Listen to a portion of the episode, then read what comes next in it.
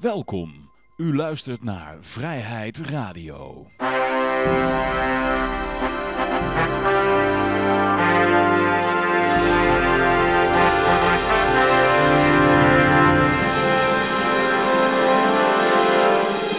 Ja, dames en heren, jongens en meisjes, dit is weer een nieuwe aflevering van Vrijheid Radio. Leuk dat u luistert. We zitten hier gezellig in Café Libertaria.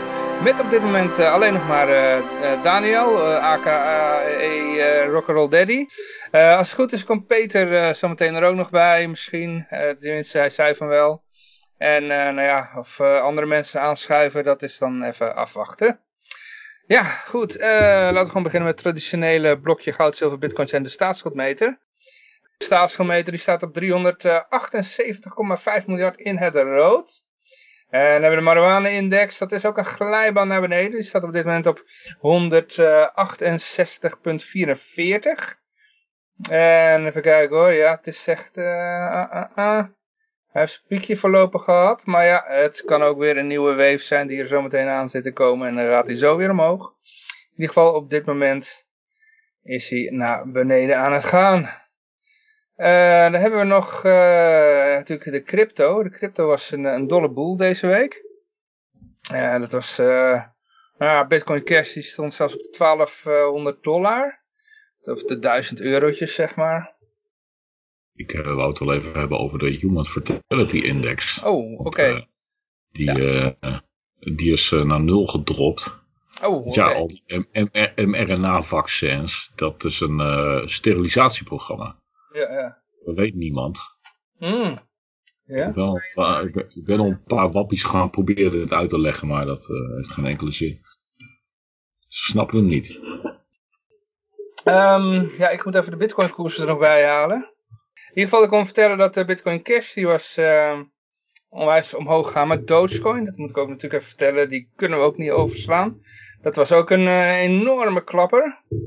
Die schoot en mensen die in de doos zijn gegaan, als ze op tijd hebben uitgecashed, dan, uh, ja, dan zijn ze wel binnen. Uh, maar in ieder geval, bitcoin die staat op dit moment in eurotjes op uh, eh, 46.000 euro. En even kijken, die is ook gecorrigeerd deze week. Die had een piekje van, maar was de all-time high, van 53,6.000 eurotjes. Ja. En even kijken, die andere die ik noem, Bitcoin Cash. Die is inmiddels, staat hij ergens uh, net onder de 800 euro. Dus die is flink omlaag gegaan. Hetzelfde eigenlijk met de rest van de crypto's, behalve dan Doge. En ik zag dat Monero, die is ook lekker blijven stijgen. Die trok zich nergens wat van aan. Die is, ja, die is nou wel tot een halt gekomen. Maar die staat nu op, uh, even kijken hoor, op uh, 329 eurotjes. Ja. Um, ja, even kijken. Goud en olie, die heb ik even niet bij me. Dat komt misschien wel als Peter er is. En dan um, gaan we gewoon even naar de berichten toe. Nou goed, in ieder geval de berichten. Ik uh, begin even met, uh, we hebben twee crypto gerelateerde berichten die, uh, ja, het had, had, een beetje te maken met ehm, wat er dit, deze week allemaal gaande was in cryptoland. Bitcoin heeft ook op andere punten namelijk een all-time high gehaald. En dat is namelijk met de fees. Even kijken, die fees die staan op dit moment op uh, 0,0011 BTC. Dat is omgerekend, laten we zeggen, zo'n 60 dollartjes. Dus als jij een tientje stuurt, heb je een fee van 60 dollar. Nou, niemand die dan een uh, bitcoin gaat versturen, hè? Of, uh, nou ja, je kan het wel versturen, maar dan moet je een beetje geduld hebben. Dan, het hele, hele lage fee, dan komt het misschien over een week aan of zo. Maar goed, dit hebben we wel vaker over gehad hier in deze uitzending. Dus uh, dat zal de luisteraar niet onbekend zijn. We hadden nog een ander berichtje en dat is van, uh, te maken met de, uh, pump van Dogecoin. En dat was um, ja, een van de medeoprichters van Cardano. Sorry, nee, een van de, op, de oprichters van Cardano en een van de medeoprichters van Ethereum. Dat is Charles Atkinson. Die is zeg maar na Ethereum is die, zijn eigen projectje gestart namelijk Cardano. En die waarschuwde voor, uh, ja, voor mensen om niet in uh, te stappen. Want die zei, ja, het, is een, uh, het heeft geen development team, Dogecoin. dus als er iets misgaat, dan um, is er niemand die je kunt benaderen. En hij zei ook van, ja, het, er zijn een paar hele grote whales. Die hebben een hele grote supply van die Dogecoin. Die lost daarvan ook nog eens een, een limited supply. Dus het houdt gewoon niet op. Maar er zitten ook nog een paar grote uh, whales, zoals Elon Musk waarschijnlijk. Dus die kunnen ieder moment dumpen. Dus dan, uh, ja, dan ben je gewoon, als, je, als je je life savings daarin hebt gegooid, dan ben je het gewoon, ja, je bent er niet kwijt, maar het is dan veel minder waard waarschijnlijk. Dus hij uh, waarschuwde mensen ervoor om uh, ja, toch vooral bij uh, weg te blijven. Zal het filmpje zal ik later nog even, de, of tenminste die staat in, de, in ons forum, maar die gooi ik als de uitzending online komt te staan, dan zal ik hem erbij doen. Kun je hem op je dode gemakje kijken. Ja, dan gaan we naar het volgende nieuwsberichtje toe. We komen bij de corona, het leed dat corona heet. Omdat je het bijna zou vergeten, dit zijn nu al de voordelen van vaccineren. Uh, ja, ik heb het uh, bericht niet gelezen. Het komt eigenlijk van Peter. En we zitten nog te wachten op Peter. Nou, kijk, ik zal maar voorlezen. Hoewel de afgelopen tijd uh, wel te doen was om vaccins, levert het vaccineren tegen COVID-19 bovenal voordelen op in de strijd tegen het coronavirus. De eerste soms voorzichtige resultaten zien we daarvan al terug. In Nederland, maar sommige andere landen nog wel meer. Ik heb een voorgevoel dat dit een infomercial is. Ehm, het is gewoon een verkapte reclame. Ja, dat, is wel, dat is wel hoe het communiceert. Ja, kijk, uh, er moeten vaccins gesleten worden, want je kunt niet met de shit blijven zitten. Ja. En je wordt wel weer doorgeprikt. Die gaan uiteindelijk wel weer gewoon leven. Ja, dat corona, dat is ook niks anders dan wat we eigenlijk altijd al meemaakten. Ja. Met griepen. Uh En ja, ik denk dat je dan uh, ja, die, die, hype, die, die hype, zeg maar, om, om die meuk te verkopen. Ja, dat is hier gewoon een uitloper van. Ja, infomercial, het is gewoon hoe het werkt, weet je. Mm Ik zie dat, als je kijkt naar hoe, hoe vandaag dan weer uh, werd het eerste Janssen-vaccin gezet. En dan gaat die Hugo de Jonge daar ergens in een museum of zo, was dat geloof ik. Dan gaan ze daar die prikritueel zetten en dan gaan ze er een, een persmomentje van maken. Ja, kom op. Weet je. Ik vind dat ook wel wat doorzichtig. Uh, ja. ja, ik snap inderdaad. Uh, kijk, uh, zal voor mensen een veilig gevoel geven. Misschien is het gewoon een hele goede placebo. Ja. ik zie het wel als een goede placebo. Maar ja, als, als die mensen daarin geloven, denk ik echt van ja, nou ben ik beschermd tegen corona. Dat is toch goed? Ja, als het placebo is, ik bedoel, er zijn mensen die er ziek van worden hoor. Dus, uh... ja, ook andersom, het werkt ook andersom. Maar ik denk van, nou ja, kijk, als die mensen allemaal geloven dat het dan over is, ja, doen. Ik mhm. vind het belangrijker dat iedereen uh, straks uh, gelooft dat het over is, die shit corona. Dan dat het, uh, of, dan, of het werkt of niet zo'n vaccin. Maakt me niet zoveel uit. Maar inderdaad, als je kijkt naar de berichtgeving, die is heel erg pushy erop. En dat weet, weet, je gewoon, want ze zijn met de Mexicaanse griep. zijn ze met 3 miljoen vaccins blijven zitten. Dat is trouwens nog vrij hard op aangepakt. En minister Klink ook. Mm -hmm. ingekocht. Ze hebben dat niet weten te verkopen op dat moment. En uh, dat lukt nu prima. Ja. In ieder geval, uh, hier zijn een aantal punten. Ik weet niet of het interessant is, maar ik uh, lees het maar gewoon voor. Vaccinatie beschermt grotendeels tegen COVID-19 met symptomen. ik ga het niet allemaal voorlezen wat, wat erin is. Ik lees alleen even de koppen. Nummertje 2. Ik zal een beetje echo erin doen. Minder sterfgevallen! Vooral bij ouderen. Ja. ik weet het niet. Bij ons, bij, bij ons zijn er uh, ongeveer 15 al dood na, na zo'n prik, hè? Dus ja. Ja, 15. Kijk, je hebt het hier wel over grotere getallen, weet je. Er worden straks wel gewoon... Nou, we hebben het over 12 miljoen van die dingen gezet, weet je. Die vaccins. Het is echt, uh, het is best wel big. En Oh. Ja, minder sterfgevallen. Ja, dan gaan ze later wel weer dood, weet je. Het zijn oude mensen. Uiteindelijk gaan ze dood. Nou weer allemaal op deze, over deze boeg te gooien. Ja, ik heb het niet helemaal begrepen. Uh, even kijken hoor, ik was nog even bij die, de voordelen van, uh, van COVID. Oh. de voordelen van COVID zijn het vaccin. En ja, dat bedoel testen. Ik, ja. En als je in die business gaat, dan heb je over vijf jaar heb je gewoon een dik huis. En dan uh, heb je ervan eh, van geprofiteerd, weet je. Je ziet het al gebeuren. Google gewoon maar snel testen COVID. Wat mensen daarvoor durven te vragen inmiddels. 150 euro man. Uh, en die bange azen gaan toch wel kopen. Ja, ja. Want ja, die 20 euro test die zal wel minder goed werken dan die van 150 euro. Want dan krijg je er een hele kit bij en een poster. Ja, we kennen hem nou wel, toch? Ja, uh, ik, ik, lees nog hier, uh, het gaat inderdaad verder. Ik moest even naar beneden scrollen, maar uh, even kijken hoor. Er staat dan onder dat ja, de, de mensen die dan overlijden na zo'n prikje te hebben genomen, die, die, gaan niet dood aan het vaccin, maar aan corona. Dus ja, heeft niks te maken met het spuitje.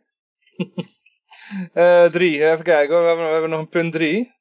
Ik zei nog eh, dat die spuitjes bedoeld waren om de mensen te steriliseren. Ja, dat is bij oude mensen niet meer nodig. Ja, ja. Uh, al minder ziekenhuisopnames bij ouderen. Ja, als ze toch allemaal doodgaan, dan uh, hoeft het niet meer, hè. Uh, vier, minder druk op de zorg. Dat betekent meer versoepelingen. Ik, ik denk dat... hier oh, hebben we nog punt 5. Hebben we ook nou, nog. Ja, kijk. Het, is jammer dat, uh, dat de het politieke rechtse geluid, waar iedereen nu zo bang voor is, dat die kunnen roeptoeteren over het feit van, schaal nou gewoon die meuk op. Zorg dat je je zorgstelsel hierop hebt ingericht. Je zit met een totaal vergrijsde populatie, die mensen gaan straks allemaal dood. Uh, wil je ze nog op de IC hebben om weer een, uh, nog, een, nog een kerstfeestje met opa te vieren? Ja, het is een hele rare kwestie, weet je. Je ziet progressievere partijen uh, op actieve levensbeëindiging en uh, gaan, gaan meer die kant op. En de conservatieve partijen zeggen weer het leven moet zo lang mogelijk duren, dus, uh, dus opa, waar we eigenlijk al echt geen normaal gesprek mee kunnen, mee kunnen hebben sinds drie jaar, moet alsnog nu behandeld worden op de IC, zodat we nog een keer, weet je, zo'n mhm. verjaardag kunnen vieren of zo met elkaar. Ik denk dat dat een beetje de kwestie is. Ja, Laten we vanavond post-covid gaan denken, Johan. We hebben de eerste versoepelingen gekregen. Oeh, ja. Ja, ik heb, ik, ik, heb het verder helemaal niet bijgehouden. Dus uh, ik heb de persconferentie niet geluisterd. Dus ik, ik heb geen idee. En ik heb gewoon uh, lekker gewoon mijn dingetje gedaan. Uh, gewoon wat ik altijd doe. Zoveel mogelijk genieten. Ja, de grap vond ik wel. Van ja, nou gaan ze in één keer soepelen. Maar dan gaan die ziekenhuizen bokken. Van ja, jezus, dat is nog niet, niet helemaal de bedoeling. Want we staan nog steeds onder druk. Mhm. En in plaats van dat die politiek dan zegt zo van, uh, weet je wat, we gaan er gewoon even dik investeren in dat jullie minder werkdruk ervaren. En dat jullie beter worden en dat er meer geskild personeel is. Mhm. En, en ja, het, het, het is inderdaad het, het, het, nieuwe zogenaamde rechtse geluid wat dit mag roepen. Maar kom op, weet je. Ga eens die discussie met elkaar aan. Maar dat doen ze niet meer in de Kamer. Dat is een grote ego-show geworden. Zo. Nou ja, er zijn mensen die, die wel, inderdaad wel zeggen van... Uh, joh, misschien wat minder bezuinigen op de zorg. Misschien wat meer IC-bedden erbij. Maar dan het argument, en dat is serieus, dat verzin ik niet. Het argument dat ze mhm. dan hebben is van... Nee, dat gaan we niet doen. Want staan ze het grootste gedeelte van het jaar... staat die IC's leeg. Dat is zonde van het geld. Dat is de reden dat er niet meer IC-bedden bij komen. Kan jij nog volgen? Ja, want ze hebben een soort systeem ingericht waarbij die IC-bedden, als ze beschikbaar zijn, op een of andere manier geld kosten. Ja. Terwijl je kunt ook gewoon de lampjes uitdoen en de stroomstekkers eruit halen en dan kost het niks, dan is het alleen maar de ruimte, zeg maar. Als je de plek ervoor hebt, kun je dat neerzetten.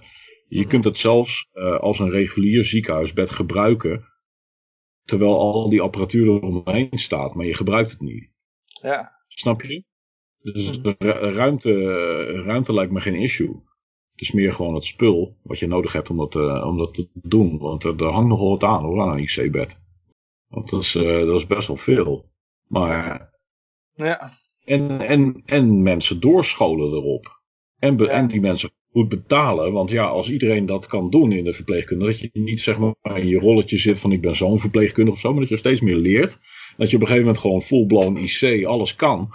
Ja, als dan de capaciteit moet worden opgeschaald, dan heb je eigenlijk heel veel mensen die dat kunnen. Mhm. Maar dan moet je investeren, dat kost allemaal geld. En uh, het kaasschaafmodel, dat is wat Nederland doet, denk ik. Een beetje kaas schaven. Serieus, van de zorg heb ik helemaal geen verstand. Hè. Ik, uh, ik heb daar nooit gewerkt. Ik heb wel eens in een ziekenhuis gewoon in de catering gewerkt of zo, maar niet... Uh... Maar ik weet wat er is gebeurd. Het was niet zozeer de, de, de medische zorg, maar via mijn ouders wel wat er in de, ja. de en de jeugdzorg is gebeurd. Uh nou, er komen toch een hele zooi managers te zitten die daar heel veel geld wegtrekken. En die echt geen kut doen. Weet je, ze doen echt niks. Alleen maar mensen harassen. Mhm. Die al, al zwaar genoeg hebben in hun, in hun werk. Ja. Nou, wat, wat, mij, wat ik wel weet is dat, daar heb ik toen een keer nog uh, naar zitten kijken toen ik nog in de, bij de LP zat. Uh, van LP Utrecht. Dus bij de provinciale statenverkiezingen was dat. Hebben we met, eh, met Rick heb ik toen naar die cijfers zitten kijken van de, van de zorg. Want de vraag was van, uh, moet er nou meer uh, geld bij of zo? Dus ja, wij moesten daar wel even een goed antwoord op hebben. En ja, ik kan wel roepen, laat de markt zijn werk doen, maar dat valt niet in goede aarde. nou ja, kijk, de markt doet zijn werk niet daar, maar je moet nu eerst de mensen eruit hebben die totaal improductief zijn. Ja, nou het punt is dat wordt continu geroepen dat er marktwerking is en dat dat de schuld ervan is. Dus wij hebben toen naar die cijfers zitten kijken. Er is, er is een categorie mensen daar binnen geslopen die niks met dat werk te maken hebben, maar die alleen maar naar een computer en naar een paar cijfertjes zitten te kijken. Je weet precies waar ik het over heb. Hè? Die managers die gewoon uh, zitten van, uh, ja, ik heb hier een paar cijfers en ik ga even een beetje lullen met andere mensen. En, en uh, soort van resultaten behalen of zo.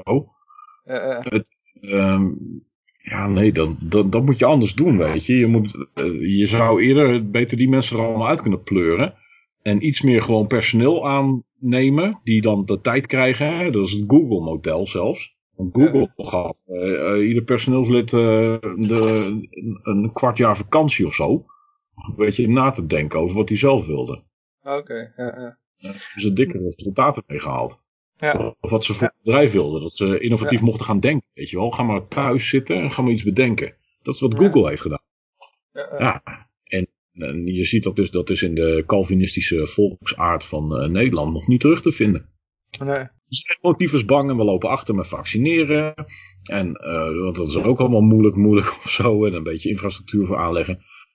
Dus uh, ik, vind het, ik vind het echt totaal gestoord. Nederland gaat wel met zijn billetjes bloot uh, tijdens de uh, COVID-crisis, denk ik. in ieder geval wat ik wilde zeggen is, we hadden toen naar die cijfers gekeken. En waar we toen achter kwamen is dat er, ja, zoals je al zei, er, was, nou, er was, waren meer nutteloze mensen dan alleen maar die managers waar je het over hebt. Hè? Maar wat ons opviel is van, het maakt niet uit hoeveel geld je erbij flikkert. Het geld verdampt om een of andere reden, verdampt het tussen van wanneer de overheid het erin flikkert en wanneer het uiteindelijk eh, bij de zorg aankomt.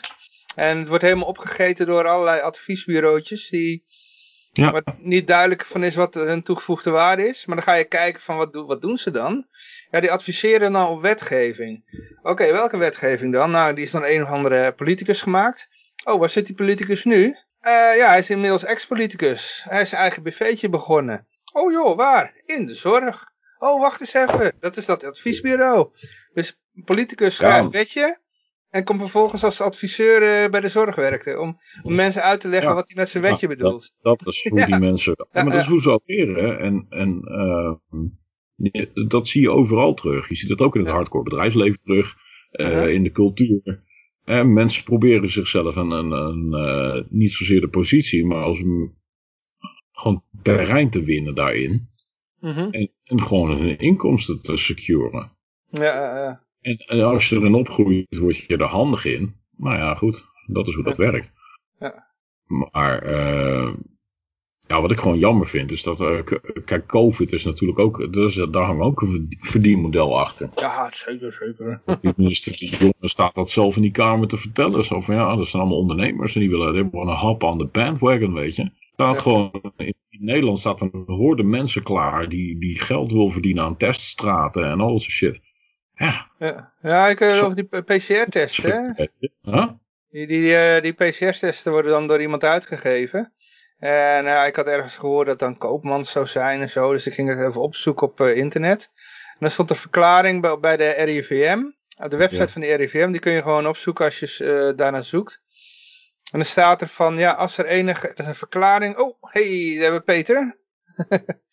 Waarbij dan, was ze dan letterlijk zeggen van, als er een toevallige uh, schijn is van belangenverstrengeling, dan berust dat op toeval. Maar het is niet onze intentie om daaraan te verdienen. En met deze verklaring willen ze dus geen suggesties meer hebben van dat mensen gaan zeggen van oh hun uh, lopen zakken te vullen aan PCR-testen. Want nee, we hebben een verklaring gepost waarin we zeggen dat dat niet de bedoeling is. En alle schijn van dat het er wel op lijkt, ja, daar kunnen we niks aan doen. ik, ik kan wel een klein beetje anti-wappie gaan hier, want die, dat, dat zijn over het algemeen toch dezelfde soort mensen die als ze in die positie zouden verkeren, precies dat zouden doen. Ja, ja. Fuck dat, eh, fuck dat, koop die PCR-test, weet je. Wees binnen, koop een huis of zo. Ga op vakantie, maak een Instagram-foto met je lekkere wijf.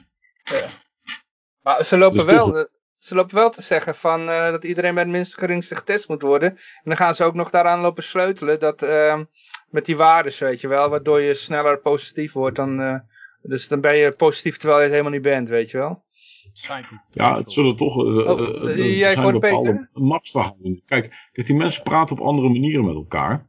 Als je dumb guy bent, dan denk je van, oh, allemaal, uh, allemaal één pot nat. Maar dit, dit gaat precies hetzelfde als op het pleintje van de, van de middelbare school, hoor.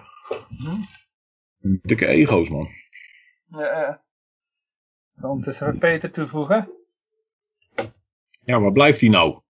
Ja, ik hoor hem wel, maar ik zie ja, hij heeft zijn cam uitstaan, denk ik. Waarom doet mijn video niks? Ook niet op het video aanknopje. Ja, we hebben in ieder geval een uh, berichtje gehad, uh, net, net lopen doen, waar, waar jij, die, die, die, van jou kwam. Dus ik weet niet of jij daar nog iets over wilde zeggen. Maar er was echt zo'n infomercial over, zeg maar, zeg maar reclame voor vaccinatie in de vorm van een persbericht. Oh ja, je zou het bijna vergeten. Dit zijn nu al de voordelen van vaccineren. die zeker. Ja. Ja, ja ik vond het wel, wel, wel. Ik er ook ondergeschreven van, ja, je zou het bijna vergeten als je niet de godganse dag met vaccinberichten gebombardeerd werd uh, via de media. Uh. Dus, ik vind het wel een heel makkelijke titel. Volgens mij zitten ze van, ja, je moet per dag vier, vijf berichtjes over vaccins schrijven. Dus nou, we gaan dan maar eens de voordelen nou ja, Peter, ik heb nog benoemd uh, de rituele aspecten van, want er werd vandaag het eerste Janssen-vaccin gezet. En dat werd in een museum gedaan, met de aanwezigheid van minister De Jonge. En daar werd er dan een persmomentje van gemaakt, hè. Die eerste vaccinaties. En dat valt vooral op, weet je wel. Ik zou het niet eens maar als reclame zien. Dit is uh, keiharde propaganda. Ja. Op de keper beschouwen. Ja, het zijn, het zijn zijn van die, uh, noemen ze dat native ads in het Engels. dat zijn uh, advertenties ge, gemaskeerd als een nieuwsbericht. Uh, ja, kijk, de mensen die er geld aan verdienen, die hebben dat een naampje gegeven. Maar ik denk dat de meeste mensen ja toch ja, een idee hebben van vooruitgang daarbij. Mm -hmm. Ja, ik had laatst ook iemand die was vrij jong en die zei, ja, ik, kan, uh, ze zijn hier zo traag met het vaccineren. Ik ga maar naar, uh, misschien naar India vliegen. Ik kwam uit India. Om een vaccin te halen. Ja, en dan vroeg ik ook van, uh, ja, waarom, waarom doe je dat dan? ja, want dat wordt binnenkort wordt dat toch verplicht met vliegen en reizen. Dat is wel heel belangrijk voor mij. Dus ik ga het maar alvast nemen dan. Dat is ook wel een beetje op de zaak vooruitlopen. Ik zou dan zeggen, probeer het zo lang mogelijk te rekken tot, je, tot, je, tot ze dat echt gaan eisen. Dus, uh, ja, oh, we moeten niet vergeten, hè, want het kan natuurlijk ook uh, hetzelfde verhaaltjes met Koopmans zijn, dat het uh, niet moeten denken dat als die, die belangen, dat, dat die belang, belangenverstrengeling opzettelijk is. De broer van Hugo de Jonge, weet je wat voor baan die heeft? Ja, die zit bij AstraZeneca. Ja. Hey. Maar dat viel me op, dat dat, dat, dat juist dat bedrijf nu de klappen vangt, weet je. Ja, ja. Volgens mij is gewoon een shit, product. er, is, er is daar een hele marktstruggle aan de gang. Tussen al die vaccinproducenten. En je krijgt het gewoon, en, en ze moeten het aan het, hè, aan het volk verkopen als zijn, van het is heel belangrijk en we doen wel wat. Mhm. Maar op de achtergrond merk je dus zo van, uh, er zijn hier meerdere partijen uh, op de bandwagen gesprongen. En die proberen daar hun slaatje uit te slaan. Dat is gewoon keiharde concurrentie. Volgens mij is Pfizer die is het meest dominant hierin. Die uh, hebben de meeste controle over alle media en die kunnen, die kunnen gewoon een schandaaltje, alles behalve Pfizer komt in de schandalen. Blood, hier, uh, die J&J ook gestaakt. Dus, ja, die runnen echt een goede show, weet je. Pfizer is echt goed de bezig. De Pfizer marketingafdeling is, is ja, de grote, ja, de, de big dat is echt de van de coronacrisis. Ja, we kunnen, wel zeggen dat dat gewoon de uh, winnaars zijn van de coronacrisis, toch Pfizer? Ja, maar hebben ze nog niet overtuigd, hè? ja, ik zag laatst de aandelen van die, uh, van die uh, vaccinproducenten, maar Pfizer was niet het meest omhoog gegaan. Iets van nee. 12% of zo. Dus ik denk dat er een hele hoop al verdisconteerd zat in de, in de prijs. Ja. Dat is ook niet de duurste, toch? Pfizer, of wel? Dat is een goedkope. Nou, ik dacht maar, weet ik niet hoor. Iemand bronnen? Ja, ze, die prijzen zijn een keer per ongeluk gelekt, hè? Hm? Die prijzen zijn een keer per ongeluk gelekt. Oh, oké. Per ongeluk, ik weet niet wat... Uh... Ja, op zich maakt het niet uit of het goedkoop of duur is. Ik bedoel, de winst maken ze toch wel. En er komt nog een tweede ronde, derde, vierde, vijfde, zesde. Dat gaat eeuwig door, weet je wel. Ja, het is ook zo, die, de CEO van Pfizer die had al gezegd laatst van... Uh, ja, waarschijnlijk was wel een derde vaccin nodig. Wat ook een geniale zet is, want daar dan, uh, A, je verdient weer meer aan een vaccin. B, je kan verklaren waarom mensen, ondanks het vaccin, toch ziek worden. Je zegt, ja, maar je moet een derde shot hebben. En de vierde? Dat ja, dat doet een beetje denken aan uh, uh, dat... Um, twee, hoe heet het ook weer? System 2000 of zo. Dus er was een, ooit een communicatiesysteem voor alle helpdiensten gemaakt. Het werd door, 2000. Oh ja, T2000, ja. Het werd door Motorola op de markt gebracht. Ja, dat werkte ook voor gemeter. Maar het rare was dat ze daar alleen maar meer door verdienden. Want steeds als ze, als ze dan kwamen van, hé, hey, maar het werkt helemaal niet goed. Dan zeiden ze, ja, maar je hebt meer zendmasten nodig. En dan verkochten ze weer een berg zendmast. Salami-tactiek heet dat. En dan uh, werkte het nog steeds niet. Zeiden ze, ja, nog, je hebt nog meer zendmasten nodig. Dus, uh, dat is wel uh, leuke. Ik, ik, ik, ik kan er wel op inhaken, Peter. Want uh, ik werk voor een grote telecomprovider. En ik uh, krijg natuurlijk uh, de wappies aan de lijn. Die denken dat 5G heel schadelijk is. En je hebt ook de mensen die willen die 5G hebben. Maar het is precies wat er gebeurt. overheden mogen hogere frequenties veilen. Mm -hmm. En die zijn nu beschikbaar. Hè, de technologie is zover gevorderd dat zij op die, op die banden kunnen gaan communiceren. Alleen wat je inderdaad ziet, je hebt er veel meer zendmasten voor nodig. Dat is echt een dikke verdienmodel. Ja, ja dat, maar dat, is, dat komt omdat die hogere frequenties, die komen minder ver. Die, die dempen ja, sneller. precies. Dan heb je kleinere cellen. Ze zijn en... sneller, maar ze, ze komen minder ver inderdaad. Ik heb vandaag die discussie gewoon op het werk gehad. Ja, we weten precies hoe het zit. maar dat is wat je dus ziet gebeuren nu. Er is een hele tweedeling in die samenleving. Ik vind het zo sneu, weet je. Ik, uh, ik, ik was een originele 9-11 wappie. En mhm. ik, uh, ik vond het wel vet, weet je, van die wereld gaat veranderen. En nu zie je een hele nieuwe generatie wappies. Zie je het hebben over dat er, dat er uh, uh, een soort van biotechnische controle gaat worden uitgeoefend over de mensheid. Door middel van vaccins. Ja, dat valt wel weer mee, weet je. Het is gewoon verkoop. Ja, ik denk dat, het, dat er in feite wel controle wordt uitgeoefend door die vaccins. Zeker als je steeds maar booster shot en nieuwe varianten en uh, en je mag alleen maar reizen als je, als je dat vaccin hebt en alleen maar naar een concert toe. En die zin is, er wel... Uh, is de vorm van controle. Maar het rare is dat die lui dan altijd beginnen over uh, chips die geïnjecteerd worden. Nou moet ik ja. zeggen, daar zijn ook alweer dingen van... Ja, kijk, je kan zo'n chip die je in zo'n glazen capsuletje, zo'n RFID-chip, die je kan je onderhoud in je vetweefsel uh, doen. Maar dat is niet, die kan je niet met een vaccin inbrengen. Uh, maar dat hebben, heb, mijn kat had dat ook bijvoorbeeld. Dan kan dat alleen het kattenluik open ging voor mijn kat. Omdat hij dan -huh. zo'n RFID-chip had. En er zijn nou al uh, ideeën om de Amerikaanse militair iets te geven dat uh, automatisch een aantal gezondheidsaspecten checkt. En als er dan wat mis is, dan geeft hij gelijk een berichtje van, nou, soldaat ja. 2, 3, 4, 6 moet zich melden en door laten fluiten. Mee eens. Ik heb recentelijk een, uh, dat was een paper van de, een, een, Belgische universiteit gelezen over die nanotechnologie. En het, blijkt wel degelijk mogelijk, maar dan meer als signaalfunctie. Uh, als controlefunctie is het een ander verhaal, zeg maar. En... Ik heb overigens hier de, de prijslijst. Er was inderdaad een Belgische minister die per ongeluk een tweet over de prijzen naar een wat breder publiek had gestuurd. Uh, AstraZeneca is 1,78 euro. Johnson Johnson 8,50 euro. Oh nee, 6, uh, wacht even, 8,50 dollar.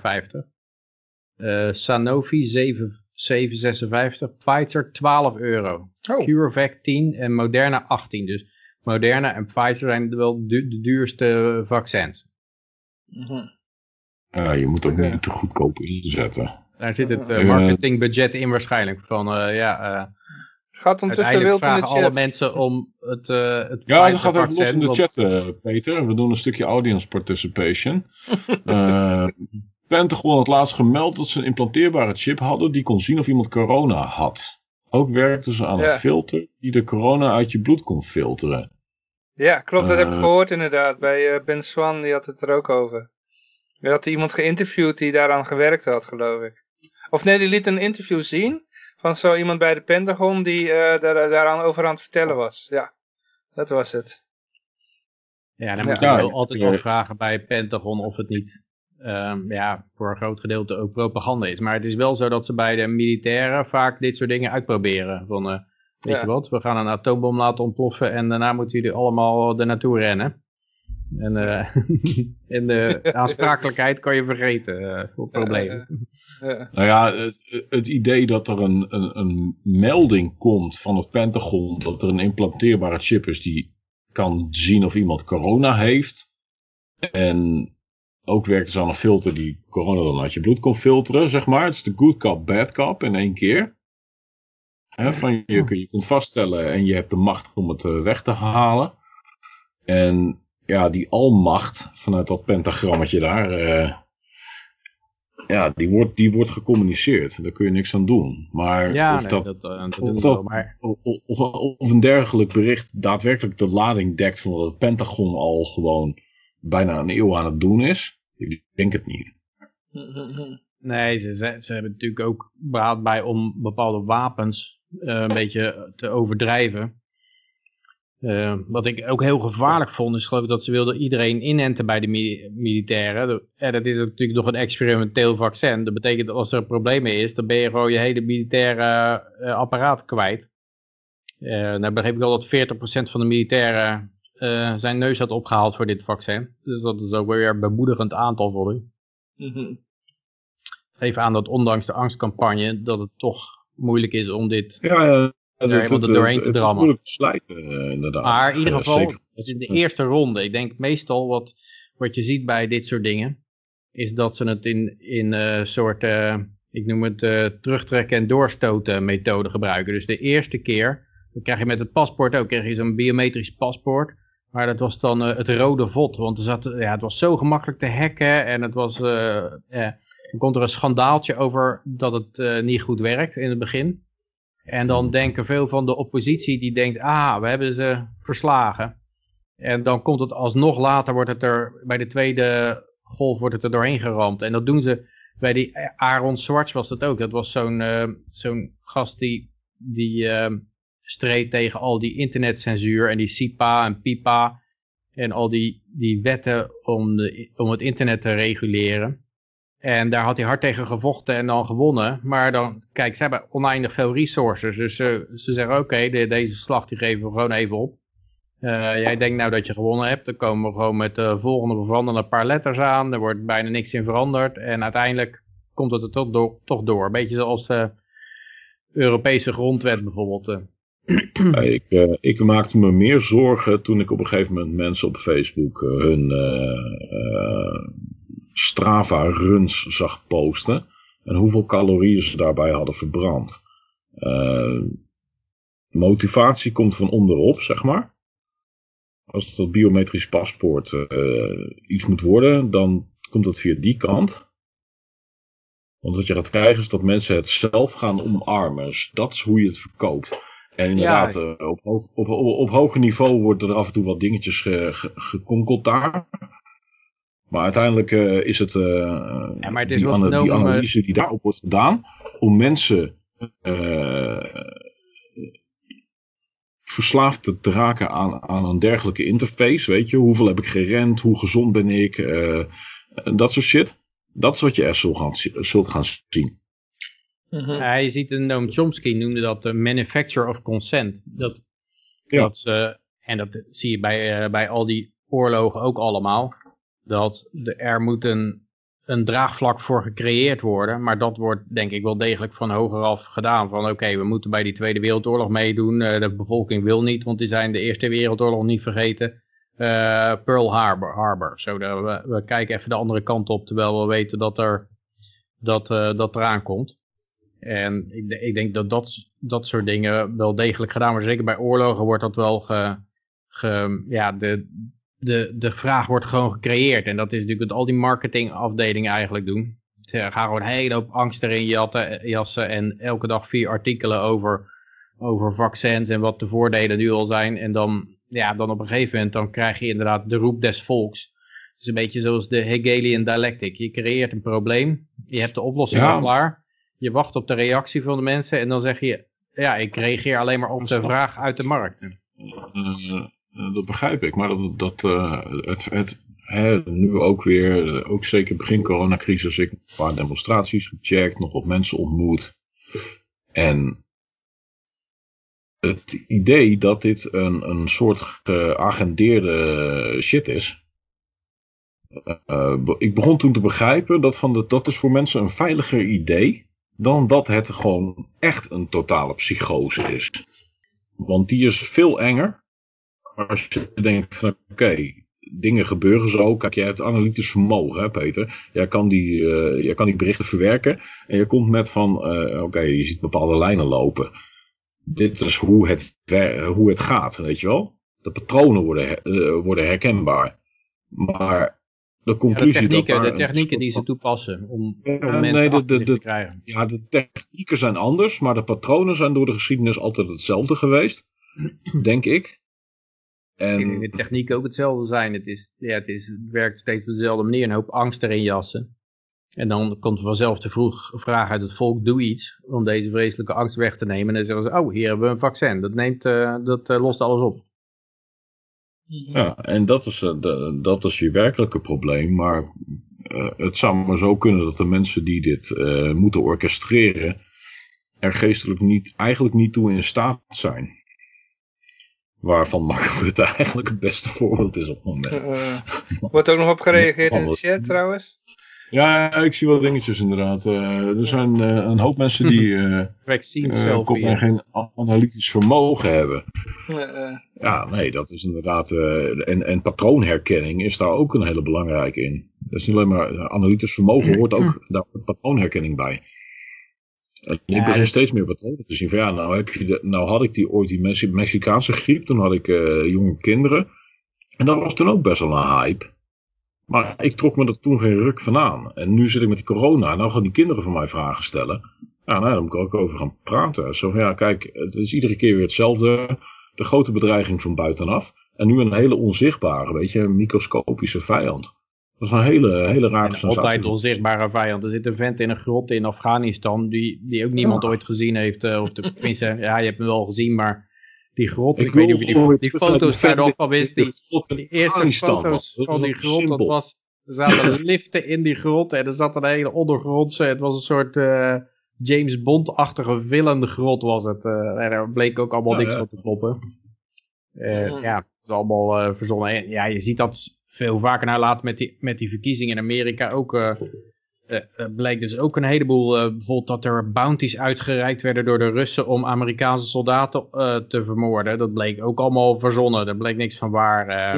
zo zijn er een, allemaal van die verkiezingsbeïnvloedende dingen, die blijken allemaal achteraf niet waar te zijn. Maar ja, de buiten is al binnen.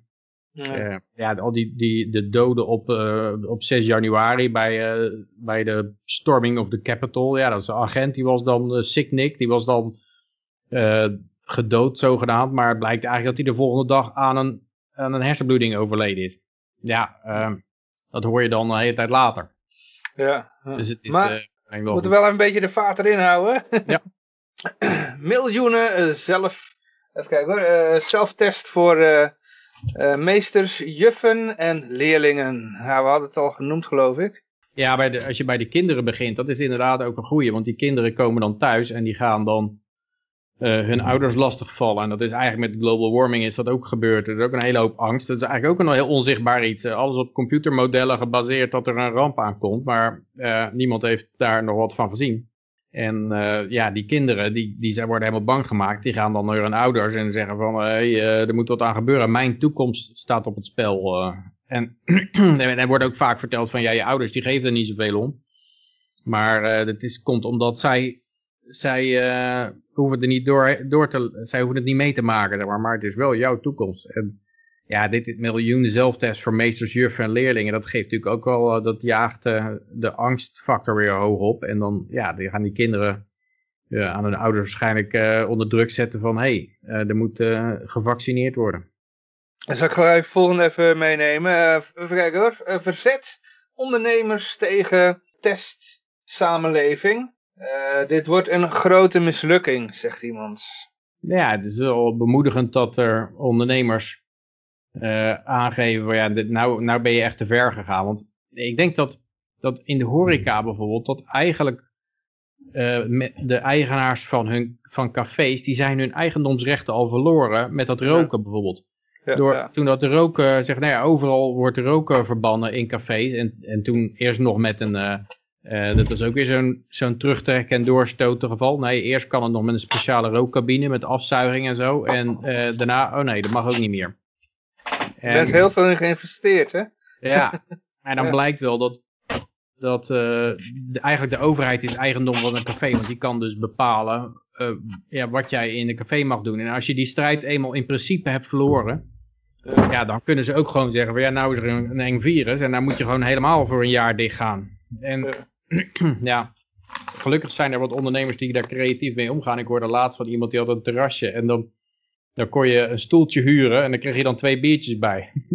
of een stoeltje de tafel, maar je betaalde voor het klapstoeltje. En uh, toen kwam daar ook weer, de boa zei, ja maar dat mag ook niet. En uh, toen zeiden ze, ja, uh, je kan een stoeltje lenen en daarna een vrijwillige donatie doen aan het café. dus ja, daar, daar wisten die boa's er ook geen raad mee.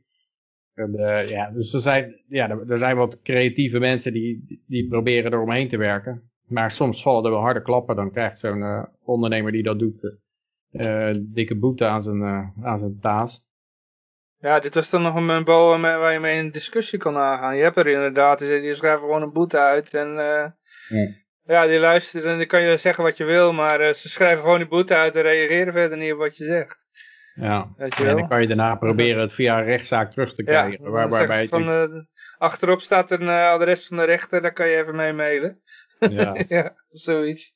Nou, ik heb het een keer gedaan voor rood licht, uh, ben ik voor de rechter gaan zitten. Ja, En dat is gewoon, ik had er verweer geschreven op de procedurefout. Het maakt me ook niet uit. Ik had meer zoiets van, ja, dat jullie meer geld kosten dan mij, dat sowieso. Maar het was wel, wel een keer interessant om te doen, weet je, om te zien hoe dat er aan toe gaat. Meer mensen zouden dat moeten doen. Ja.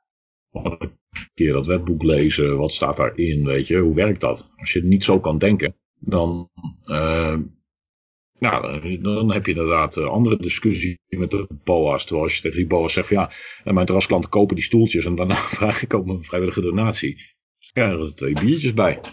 Ja, ja. Stoeltje voor 5 euro, plus twee gratis biertjes. Dat is wat er gebeurde.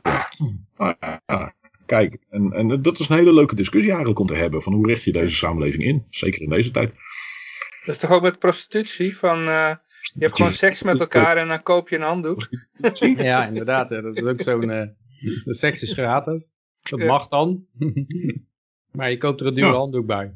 Onderlinge lichamelijke beweging tussen mensen is niet iets wat gemonetariseerd kan worden. Maar het ook zullen proberen. Dat kan niet. Wettelijk is het niet mogelijk. Maar op naar de volgende, Johan. Ja, uh, oh, dit is ook een leuk dingetje hoor. Uh, ja, dat kan niet gekker. Af en toe denken we, vorige week hadden we volgens mij ook al bericht dat we dachten van nou gekker dat dit gaat niet worden. en dan krijgen we deze hoor. Om te bewijzen dat het niet zo is. de volgende week hebben we nog, nog gekker Maar dit is, was, uh, deze was echt geweldig. proefreizigers mogen op Gran Canaria vrij bewegen maar binnen de perken, uh, even kijken hoe groot zijn die perken? of hoeveel vierkante meter? Ja, dit is een typische double think, hè, wat, wat natuurlijk in Orwell heel erg besproken is. Van uh, war is peace, freedom is slavery, ignorance is strength. Dus dit is de mogelijkheid om twee tegenovergestelde ideeën in je hoofd te houden en ze allebei als waar te verklaren. En dat is hier ook. Dus je bent vrij te bewegen, maar je bent niet vrij om te bewegen. Dat staat er eigenlijk. Dus je mag alleen maar uh, daar binnen, de, binnen het resort zitten, geloof ik. Hè? Mag je dan wel naar buiten of moet je echt binnen zitten ook? in, in je kamertje. er zijn een paar mensen op voor het strand afgebeeld. Het zou kunnen zijn dat, uh, dat je wel naar buiten mag. Nou, ik had, ik had dit gehoord en, van iemand anders. En die zei van, je mag, je mag het resort, uh, wel op het resort zitten, maar niet op het, uh, je, je, mag niet het gebouw uit of zoiets. Je zegt Sunweb deed dat vorige week al op Rodas, een proefreis. Maar er is één groot verschil. Het grote verschil is dat de reizigers bij Sunweb het resort niet mochten verlaten. Bij ons mag dat wel, zegt de oh, correndon okay, woordvoerder tegen nu.nl. Iedereen mag het ah. eiland verkennen en doen wat hij wil. Maar dat betekent niet dat er helemaal geen regels meer zijn. Mm, mm, mm. Je zult uiteindelijk moeten accepteren dat er een hele meute mensen hier gewoon mee zal gaan. Er zijn mensen die hebben 15.000 euro neergeteld voor die Koningsdag uh, tickets. Hè? Ja? Die werden geveild. 15.000 euro om een Koningsdagconcert in Breda in een soort van field lab experiment mee te maken. Dat is toch gestoord. Daar ga je toch geen 15.000 euro voor uitgeven? Ja, ik denk dat sommige mensen die zijn helemaal wanhopig om een keer weer een, evenement te hebben. Dat en snap ik. geld om dat te betalen. Kan ook fake nieuws zijn, hè? We kunnen ook gewoon allemaal fake nieuws gaan roepen, maar goed. We, we, gaan, we gaan zo meteen nog even in de psyche duiken van de, de mainstream media geloven we. Daar hebben we zo meteen nog een bericht over, van wat gaat er door die mensen heen. Maar ik zie even in de chat dat iemand die heeft een, uh, Even kijken hoor, die een boete aangevochten in Amerika, zegt hij in de chat. Dat de agent die hem schreef ook aanwezig moest zijn. Oké. Dat kan, maar dat is in Nederland niet het geval. Ah, oké. Okay. Valt hier onder het uh, administratieve recht. Ah, kijk. En in Amerika is dat net even anders. Dat is jammer inderdaad. Maar je, je valt hieronder uh, de, uh, alle snelheidsovertredingen en al dat soort dingen. Zijn de wet Mulder of zo, toch? Die rechten niet meer onder het strafrecht uh, ondergebracht in Nederland. Je moet gewoon eerst betalen. Daar net even anders over. Dan moet je bedelen om het terug te krijgen. Nee, we gaan nu even in de psyche duiken van, uh, ja, wat, wat, gaat er door zo iemand heen die uh, de hele dag uh, mainstream media kijkt. En ja, het is hier een, ja, ja, je moet oh, eigenlijk het filmpje even moeten zien. Het gaat dan over iemand die, die, die, die, die leidt aan een angststoornis. Als gevolg van alle coronaberichtgeving.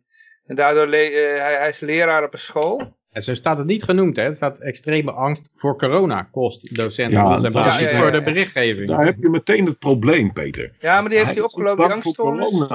Hij is bang voor de werkelijkheid waarmee hij wordt geconfronteerd en hoe hij daarin moet communiceren, want hij is een basisschoolleerkracht. Wat moet ik die kinderen gaan uitleggen over deze fucking enge en dodelijke ziekte, waar ze in hun hele leven nooit last van zullen krijgen? Snap je hem? Ja, hij, staat, hij ontwikkelde een extreme angst voor het virus, terwijl hij zelf gezond is. Werken ja. lukte niet meer. Dit is een biologiedocent, hè? dat vind ik helemaal apart natuurlijk. Eh, een biologiedocent zou toch wel uh, ja, in ieder geval een beetje de statistieken moeten kunnen lezen. Nee, uh, dat kun je vergeten. Ik, ik, zit, ik heb jonge kinderen, weet je. De ene is naar de middelbare en de ander die zit eind, eind basisschool. En als ik, zie, als ik lees wat er in die boekjes uh, verschijnt. Nou, nogmaals, je kunt erop gaan anticiperen dat er een agenda is. Maar ik denk eigenlijk, dit is gewoon dat is nog wel net even wat erger. En nou, ik zie dat wel terug. Maar kijk, als het om educatie gaat, zal je altijd te maken hebben met een volwassen generatie. Die zijn eigen frustratie op de jongere generatie botviert. Uh, het is de antithese van opvoeding. En dat is wat wij educatie noemen. Je moet mensen, het is het, is het inderdaad in het gareel trappen van, uh, van mensen in hun denkbeelden en hun doen en laten.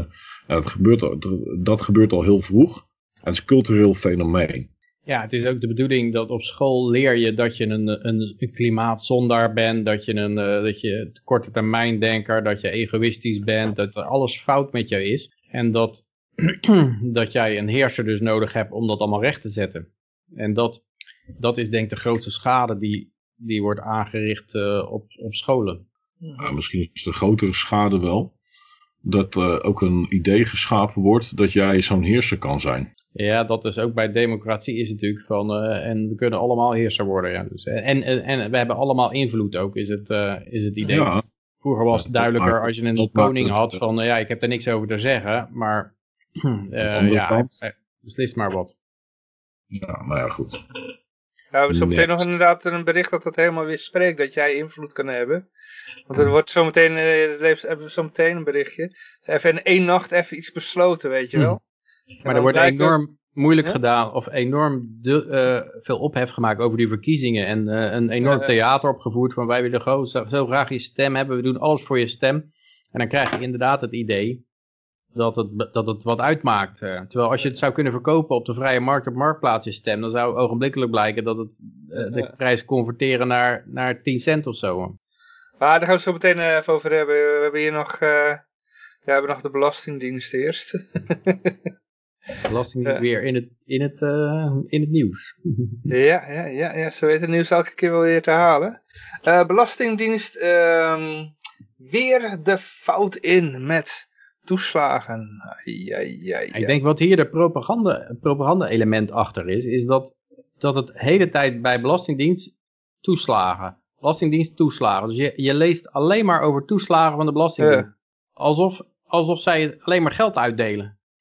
Nou, alsof ze eigenlijk mensen willen ontmoedigen om überhaupt een toeslag eh, te vragen. Dat mensen denken van, nou laat me zitten, want ik heb gehoord wat er met andere mensen gebeurd is. Ja, ik denk, ik denk meer dat het net zo als, als de term, je krijgt een boete. Dat krijgen, dat geeft aan alsof je iets ontvangt. Terwijl je eigenlijk iets uh, kwijtraakt. Ik denk dat die taalgebruik daarin heel belangrijk is. En ik denk dat dat koppelen van belastingdienst aan toeslagen, zelfs als dat via schandaaltjes gaat, dat het allemaal zootje is, dat het toch blijft hangen van, nou, de Belastingdienst is een plaats waar toeslagen uitgedeeld worden. Nou ja, eh, eerder nog dat zij een bepaalde macht uitoefenen over wat je krijgt en wat je inlevert. En in principe zou de Belastingdienst in zijn netto rol gewoon een uh, afpakkende organisatie moeten zijn. Dat is wat hij is en wat hij altijd is geweest. En uh, daar, daar, geef ik je gelijk in, Peter. Het feit dat de Belastingdienst nu ook over toeslagen gaat, dat is een hele kwalijke zaak. Want dat is niet wat belastingen zijn. En dat is net zoiets als dat de staat van, van vroeger bij een koning, zeg maar, van alleen maar heersen, naar een organisatie is gegaan in de, in de hoofden van de mensen, waar ze invloed op uitoefenen, waar ze zelf ook de macht hebben. Mm -hmm. En ja, dat is, uh, dat is een, uh, ja, dat, als dat idee al eenmaal bestaat, en ja, dat doen ze hier denk ik ook. En ik denk dat het, dat het helemaal niks uitmaakt of dat in bericht gebeurt waarbij incompetentie uitblijkt bij de overheid. Want incompetentie vinden ze niet, niet het probleem. Ze vinden het helemaal niet erg als mensen denken van nou, wat een stel klungels bij de overheid. Ze zijn er veel banger voor dat mensen denken van oh, het zijn een stel schoften bij de overheid. Dus ze moeten ze moeten meer het idee hebben van uh, een stel klungels. En zo kunnen zij maar steeds meer meer macht grijpen. Omdat ze, omdat ze zich steeds zelf als klungels blijven presenteren. Ja, en falen wordt ook beloond in hun systeem. Dat ben ik niet helemaal met je eens. Uh, want uh, het zijn waarschijnlijk ook gewoon klungels. Objectief vast te stellen. Het is niet dat zij zich actief propageren als klungels. Het zijn het gewoon. Het zijn alleen klungels als je ervan uitgaat dat zij uh, inderdaad goede gezondheidszorg moeten voorzien, de ongelijkheid moeten terugdringen. dan denk je van, als je, als je uh, hun doel accepteert, hun gepresenteerde doel, als je, dat, uh, als je dat bekijkt, ja, dan falen ze daar de hele tijd in. Maar als hun werkelijke nee. doel, daar slagen ze opmerkelijk goed in. Nee, dat is geen doel. Het is hun, het, is hun inherente functie. Uh, een belastingdienst is een idee van uh, het is voor het grotere goed, een idee, uh, gelukkig en happy samenleving. daar gaat, en zo'n omzicht die komt dan met die toeslagenaffaire, doet hij goed werk. Wat hij eigenlijk laat zien is dat er helemaal geen macht meer wordt uitgeoefend of controle door de zittende, zittende regering op dit soort organen. Er wordt niet mee gepraat van wat is onze visie. Hoe willen wij dat dit land wordt gerund? Eigenlijk de functie die de politicus heeft, hè, als hij verkozen is. Dat is een groot dingetje. Die mensen moeten ja, met die instanties gaan praten en zeggen van dit is jullie mentaliteit. Dit is onze politieke visie op deze uh, werkelijkheid. En als je dan kijkt naar uh, Rutte bijvoorbeeld, ja, die duikt al die shit gewoon. Hij duikt dat allemaal. Het interesseert geen moer meer. Er is geen vat op die, uh, op die ik organisatie. Denk, wat ook speelt is dat binnen de, binnen de overheid kun je onderdelen krijgen die op een gegeven moment het idee hebben, of het nou de politie is, of het leger, of de rechterlijke macht, of de belastingdienst, die op een gegeven moment denken van wij runnen hier de hele tent. Want wij zorgen hier voor het geld en wij zijn de, de big shots hier. En die gaan dan uh, ja, hun politieke leidinggevende wat minder serieus nemen. En ik denk dat, dat daarvoor ook binnen de overheid af en toe deze onderdelen tegen elkaar uitgespeeld moeten worden. En dat af en toe een signaal moet uitgaan van, hé, hey, uh, de Belastingdienst, uh, jullie moeten niet geen capsones krijgen, want we kunnen jullie ook negatief in het nieuws brengen. En ik, ik denk dat dat in Amerika nou met de politie gebeurt. Natuurlijk in Amerika, bijvoorbeeld in New York alleen al heb je politiemacht die groter zijn dan het leger van menig land. Uh, af en toe moet er moet er duidelijk gemaakt worden dat ook die politie niet onschendbaar is. En dat ze even een toontje lager moeten gaan zingen. En ik denk dat dat zou, dat zou ook een functie kunnen zijn uh, die deze schandalen bij de Belastingdienst vervullen. Nou, maar ik denk dat het dus de functie van een, een, een hedendaagse politicus zou moeten zijn. Om te zeggen van ja, kijk vriend, ik klap hier wel over open, weet je. Ik heb de kanalen, ik sta voor de microfoons. Lieve schat, je gaat nou even uh, shit regelen. Hang, anders dan hang je gewoon. Ja, ik denk dat het een beetje onzin is om te denken dat, dat een politicus uh, ja, een, een, functie voor de burger zou moeten hebben. Dat, dat, dat, is, ja, dat is natuurlijk wel de perceptie die ze door willen laten lekken. Maar ja, ze zitten er gewoon alleen voor zichzelf. En uh, het is allemaal macht. Uh, dat nou ja, hoor je van die insiders van wat er gelekt is uit, uit, uit de Amerikaanse politiek. Dat dat die Clinton bijvoorbeeld soms hele dagen bezig waren om een bepaald boek uit de schappen te krijgen. Het is alleen maar perceptiemanagement. En ook laatst was er bij café, uh, was het nou bij Blue Tiger of bij café Weltsmeer? Ik geloof bij Blue Tiger, ja. Er werd zo'n ambtenaar geïnterviewd die eruit geschopt was inmiddels met een vertrekregeling. Omdat hij wat uh, bezwaar uh, had tegen de gang van zaken. En die zei ze zijn alleen maar bezig met macht. Er stond dan, hij vertelde ook dat er bijvoorbeeld bij, bij die uh, mensen die in elkaar geslagen waren op Museumplein, die stond, dat stond onder het kopje PR of zoiets. dus ze, eh, ze waren niet, ze waren, maakten absoluut geen, geen zorgen over dat de politie mensen in elkaar sloeg. Ze maakten zich alleen zorgen over wat is het PR-gevolg hiervan. Dus dit, dit, soort mensen zijn helemaal niks met besturen of bezig. Het is alleen maar PR-management. Een klein stukje daarover. Kijk, dat PR-management, dat doen ze niet zelf. Dat is de clubje omheen, weet je er loopt een, een, een koppie, weet je, en die, uh, die kan zijn dingetje doen. En die probeert het een en ander voor elkaar te krijgen misschien. Uh, begint jong, uh, leuke idealen, maar uiteindelijk word je met de harde werkelijkheid ge, geconfronteerd. Maar op dat moment heb je dus een hele zooi mensen om je heen die jou moeten adviseren wat je moet doen. Want je hebt maar 24 uur in de dag. En als je kijkt naar de, naar de media exposure en dat soort shit. Die mensen worden gecoacht, weet je. Ze hebben mediaconsulenten, ze hebben uh, trainers, uh, ze hebben stylists. Natuurlijk, er zitten hele mensen omheen. Ja, en daar zit een hele hoop, hele hoop, eigenlijk zijn dat de grootste ratten, weet je.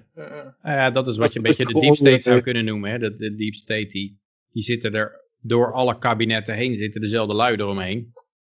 En ja, er wordt een ander poppetje neergezet. Maar je ziet eigenlijk bij, bij de Amerikaanse verkiezingen dat het geen bal uitmaakt voor het beleid wat voor poppetje daar zit. Omdat die Trump die kan misschien hebben geprobeerd om de zaak wat, wat om te buigen of te veranderen. Maar je ziet, ze logen gewoon tegen hem over de troepenaantallen. En hij, hij kon die oorlog niet eens beëindigen. En dan komt Biden en die zegt we gaan ons terugtrekken uit Afghanistan. En dezelfde komiek die eerst zei over Trump, toen Trump dat voorstelde, dat het onverantwoordelijk was. Daar kon je echt absoluut niet aan beginnen. Er stond nou een vreugdedansje te doen, toen Biden precies hetzelfde voorstelde. Uh, dus, uh, nog even een paar dingetjes. Ik heb nog een fact-check in de chat.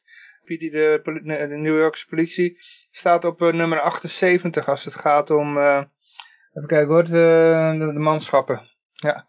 Even kijken, ja, er zijn een hoop landen, die staan er dus onder. Ja. Ik heb, eh, ja, er zijn sowieso 200 nog wat landen in de wereld. Dus uh, ja. ja. Maar in ieder geval, um, ik, ik ben wel eens op politiebureau geweest, hè, gewoon vanwege mijn werk. Um, en toen uh, zag ik daar een keer zo'n zo'n zo'n zo'n zo'n zo'n papiertje aan de muur staan. En die hadden ze daar opgehangen, gewoon tussen alle, allerlei uh, lolberichten die ze op de, op de muur plakten. Er stond er een bij zo'n lijstje van de, de, de prioriteiten van de politie. En inderdaad, er stond nummer 1 uh, PR en alles in de doofpot houden en iedereen vervolgen, of, de klokkenluiders vervolgen en et cetera, et cetera. En dan stond helemaal onderaan uh, boeven vangen of zoiets. ja. Dus ja, dat, dat zijn, zijn, waren gewoon grappen die de agenten zelf maakten. En dan had ik nog een, nog een dingetje. Uh, want we hadden het net over uh, de taalgebruik. Hè? Ik heb hier nog een brief gekregen van de, van de bank. En dat sluit er wel een beetje bij aan. Ik las hem, ja. ABN AMRO in Nederland heeft een uh, boete gekregen van het Openbaar Ministerie. aanleiding is dat we in de periode van nou ja, 2014 tot 2020 tekort zijn geschoten in het uitvoeren van onze rol als poortwachter met het oog op het bestrijden van witwassen. Onze processen voor het uh, bestrijden van uh, kijk, witwassen waren niet uh, goed genoeg. Gevolg hiervan is dat wij altijd voldoende zicht hebben gehad op de transacties, op de rekeningen van onze klanten. En dat in bepaalde gevallen misbruik kon worden gemaakt van, van onze bank. Het, oh, nou komt het jongens. Het doet pijn, zegt ABN AMRO, dat we het als bank niet goed hebben gedaan. En dat we de verwachtingen van u en de samenleving niet voldoende hebben waargemaakt. Oh, nou, dat hebben ze juist wel gedaan, Johan. Wat? Ik, wil ik, ik, ga bij de bank die wil witwassen. Ja, ja, ja. Aan, Let's go. Ja, ja. Ja, nou had je eindelijk je maatschappelijke functie te pakken. En dan was het waarschijnlijk weer voor, voor een zootje uh, kookdealers of zo, weet ik wel, van gasten. Ja, goed, nou ja, er staat nog wat bla bla en zo. Maar ja, ik, ik heb zoiets, ik, ik las dit zo. En wat ik eigenlijk las was van, uh, oké, ze gaan meer op mijn, uh, ze zeggen nu eigenlijk van, met krokodillentranen weliswaar, dat ze mijn rekening nog meer in de gaten gaan houden. Ja, dat, zegt, uh, dat wordt ja, net hem... ook uh, gezegd, hè? we gaan je nog beter in de gaten houden. Ja. Maar... Um, ze hebben een boete gehad. Weer mee hoor. Je bent in, uh, zoveel heb je niet en het staat allemaal op je rekening en je bent gewoon een nummertje en, en dat valt allemaal wel mee. De algoritmes zullen je in de gaten houden, maar de bank zelf als soort humane entiteit bestaat niet. En die gaat jou ook niet in de gaten houden. Nee. Ja, ik denk, eh, de, bij de ABN hebben ze nou gezegd dat als je uh, vanaf juli geloof ik, als je meer dan 10.000 euro per jaar pint, dan gaan ze kosten in rekening brengen. 5 euro per keer en dan zoveel een percentage van het bedrag. Dus uh, ze willen eigenlijk contant geld willen ze dan uh, ook, ook ja, vanaf eigenlijk. Dat is natuurlijk ook al bekend. En ik denk ook, ze hebben laatst een boete gehad voor witwassen daar waar deze brief mee te maken heeft. En misschien, die boete viel wat lager uit, werd er over het algemeen gezegd. Dus ik denk dat dat uh, onderdeel van die boete is dat ze zo'n brief schrijven en uh, het boetekleed aantrekken. En uh, in de praktijk geeft natuurlijk geen enkele onderdaan geeft een ene zak om witwassen, denk ik. Ehm. maar het kan best kunnen dat als jij een hoop crypto verkoopt en het opeens door een ABN AMRO bankrekening sluist, dat ja, dat, uh, dat er dan toch wel wat vragen gesteld gaan worden of zo. Ja. Jammer ABN, er zijn tegen die tijd genoeg banken waar dat wel kan. Het is wel wat er gaat gebeuren, weet je. Ja. Het gaat internationaliseren. Ik weet het niet. Het, het is natuurlijk ook zo dat die banken die worden steeds onwerkbaarder gemaakt. Je anticipeert centralistische agenda. Maar de banken worden steeds onwerkbaarder. Nu, die zijn werkelijk te dom om te begrijpen hoe die digitale wereld in elkaar steekt. Ja, maar er komt gewoon een hoeveelheid geld op een gegeven moment overheen zetten. En dan rapporteren ze dat denk ik als dat boven een bepaald bedrag is. Mhm. Ze moeten ook zoveel van die mods maken, van die melding ongebruikelijke transacties. En als ze dat niet doen, dan, uh, dan is er iets mis met ze. Dus ze gaan de grenzen steeds verleggen en ze gaan het steeds lager. In, in dit soort organisaties wordt er eerst een soort van algoritme gelanceerd. Wat dit soort uh, anomalies moet gaan detecteren. En daar leeft men bij. Ja, dat hebben ze natuurlijk al. Ja, maar dat ik, ik denk dat, dat is gewoon... Wel. Maar wat je niet snapt, houden is van een bankrekening. Ze zijn daar dus helemaal niet meer mee bezig. Die reageren gewoon op wat ze op hun laptopje zien uh, tevoorschijn komen. Ik denk dat het steeds moeilijker wordt om een bankrekening te houden. Ik denk dat wat er gebeurde natuurlijk met Wikileaks en Julian Assange, die werden gewoon afgesneden van Mastercard en Visa Card. En, uh, en dat heeft zich ver, verlaagd steeds meer naar YouTube, YouTubers die een beetje uh, uh, populistische ideeën erop nahielden. En ik denk dat het rare is natuurlijk bij Wikileaks, die hebben enorm goed geboerd, want die zijn toen na die bankrekening zijn ze overgegaan naar cryptocurrency. En toen hebben ze bitcoin als donaties gekregen. En daardoor, en ze hebben zelfs een bedanktweet uitgestuurd van bedankt dat jullie ons afgesneden hebben, want daardoor hebben we zoveel, zoveel meer uh, verdiend. Zoveel mm meer geld binnengehaald. En ja. ik denk dat dat ook gaat gebeuren. Die, die banken zitten nou eenmaal op het traject dat ze steeds onwerkbaarder worden. Dat was laatst ook bij, bij uh, Blue Tiger. Twee uh, gepensioneerde bankiers hadden het daarover. Van ja, het is eigenlijk steeds onbruikbaarder geworden. Want ook bijvoorbeeld Blue Tiger, die kregen ook al een melding dat ze van de ING dat ze acht kantjes aan vragen moesten beantwoorden, inclusief alle eigendommen van alle bestuursleden van Blue Tiger Studios. Alle privé-eigendommen. En ja, uh, daar hebben ze bezwaar tegen gemaakt. Maar uiteindelijk wordt waarschijnlijk gewoon ook hun bankrekening gesloten. Eh, van die stichting. Wat een wettelijk vereist is dat zo'n stichting een bankrekening heeft. Dus dat wordt heel lastig als ze bij alle banken geweerd worden. En ik denk dat, dat, dat het mooie hiervan is dat steeds meer mensen naar alternatieven toegedreven worden buiten de bank om. En dat die banken die worden steeds onbruikbaarder en, en crypto steeds bruikbaarder. En ik denk dat, dat, dat er, er komt gewoon een lawine van vluchtkapitaal uit die banken zetten richting crypto's. Ook omdat ze nou ook voor kleine spaarders denken ze erover om negatieve rentes door te gaan rekenen. Dus dat betekent dat ook als jij 30.000 euro op de bank hebt staan of zo, dat je daar negatieve rente over moet betalen, wat ook weer mensen de crypto's injaagt. Dus ik denk dat ze hun eigen Ja, die, die snap ik wel. Uh. Maar we hadden nog een appeltje te schillen met de Belastingdienst. We hebben hier nog een bericht. Uh, Belastingdienst, toeslagenaffaire geen Oh ja, toeslagenaffaire is geen reden om onze medewerkers te bedreigen. Ja, dat we ja, even vertellen. Dat ze aan de telefoon steeds meer mensen krijgen die ze uitschelden en, enzovoort. En dat ze heel negatief benaderd worden. En dat is ook het aparte wat je ziet, dat mensen kennelijk een soort signaal hebben gekregen van de media van je mag, uh, de Belastingdienst zijn een stel schochten uh, en je kunt ze uitschelden. Maar net zoals ja, mensen hun ideeën heel erg gestuurd worden door de media. Van, uh, die mag je haten. Je mag uh, Trump haten of zo. Die mag je opeens volop haten. En witte mannen mag je haten. Maar trans uh, lesbiennes mag je absoluut niet haten. En mensen krijgen een soort vrijbrief van de media van dit is de bliksemafleider. Hier mag je op losgaan. En ik denk dat dat een signaaltje is aan de Belastingdienst van ja, denk maar niet dat je dat je almachtig bent, want wij kunnen ook het publiek tegen jullie keren. Vind ik een beetje ver gaan, Peter. Ja, ik, mag best een trans haten.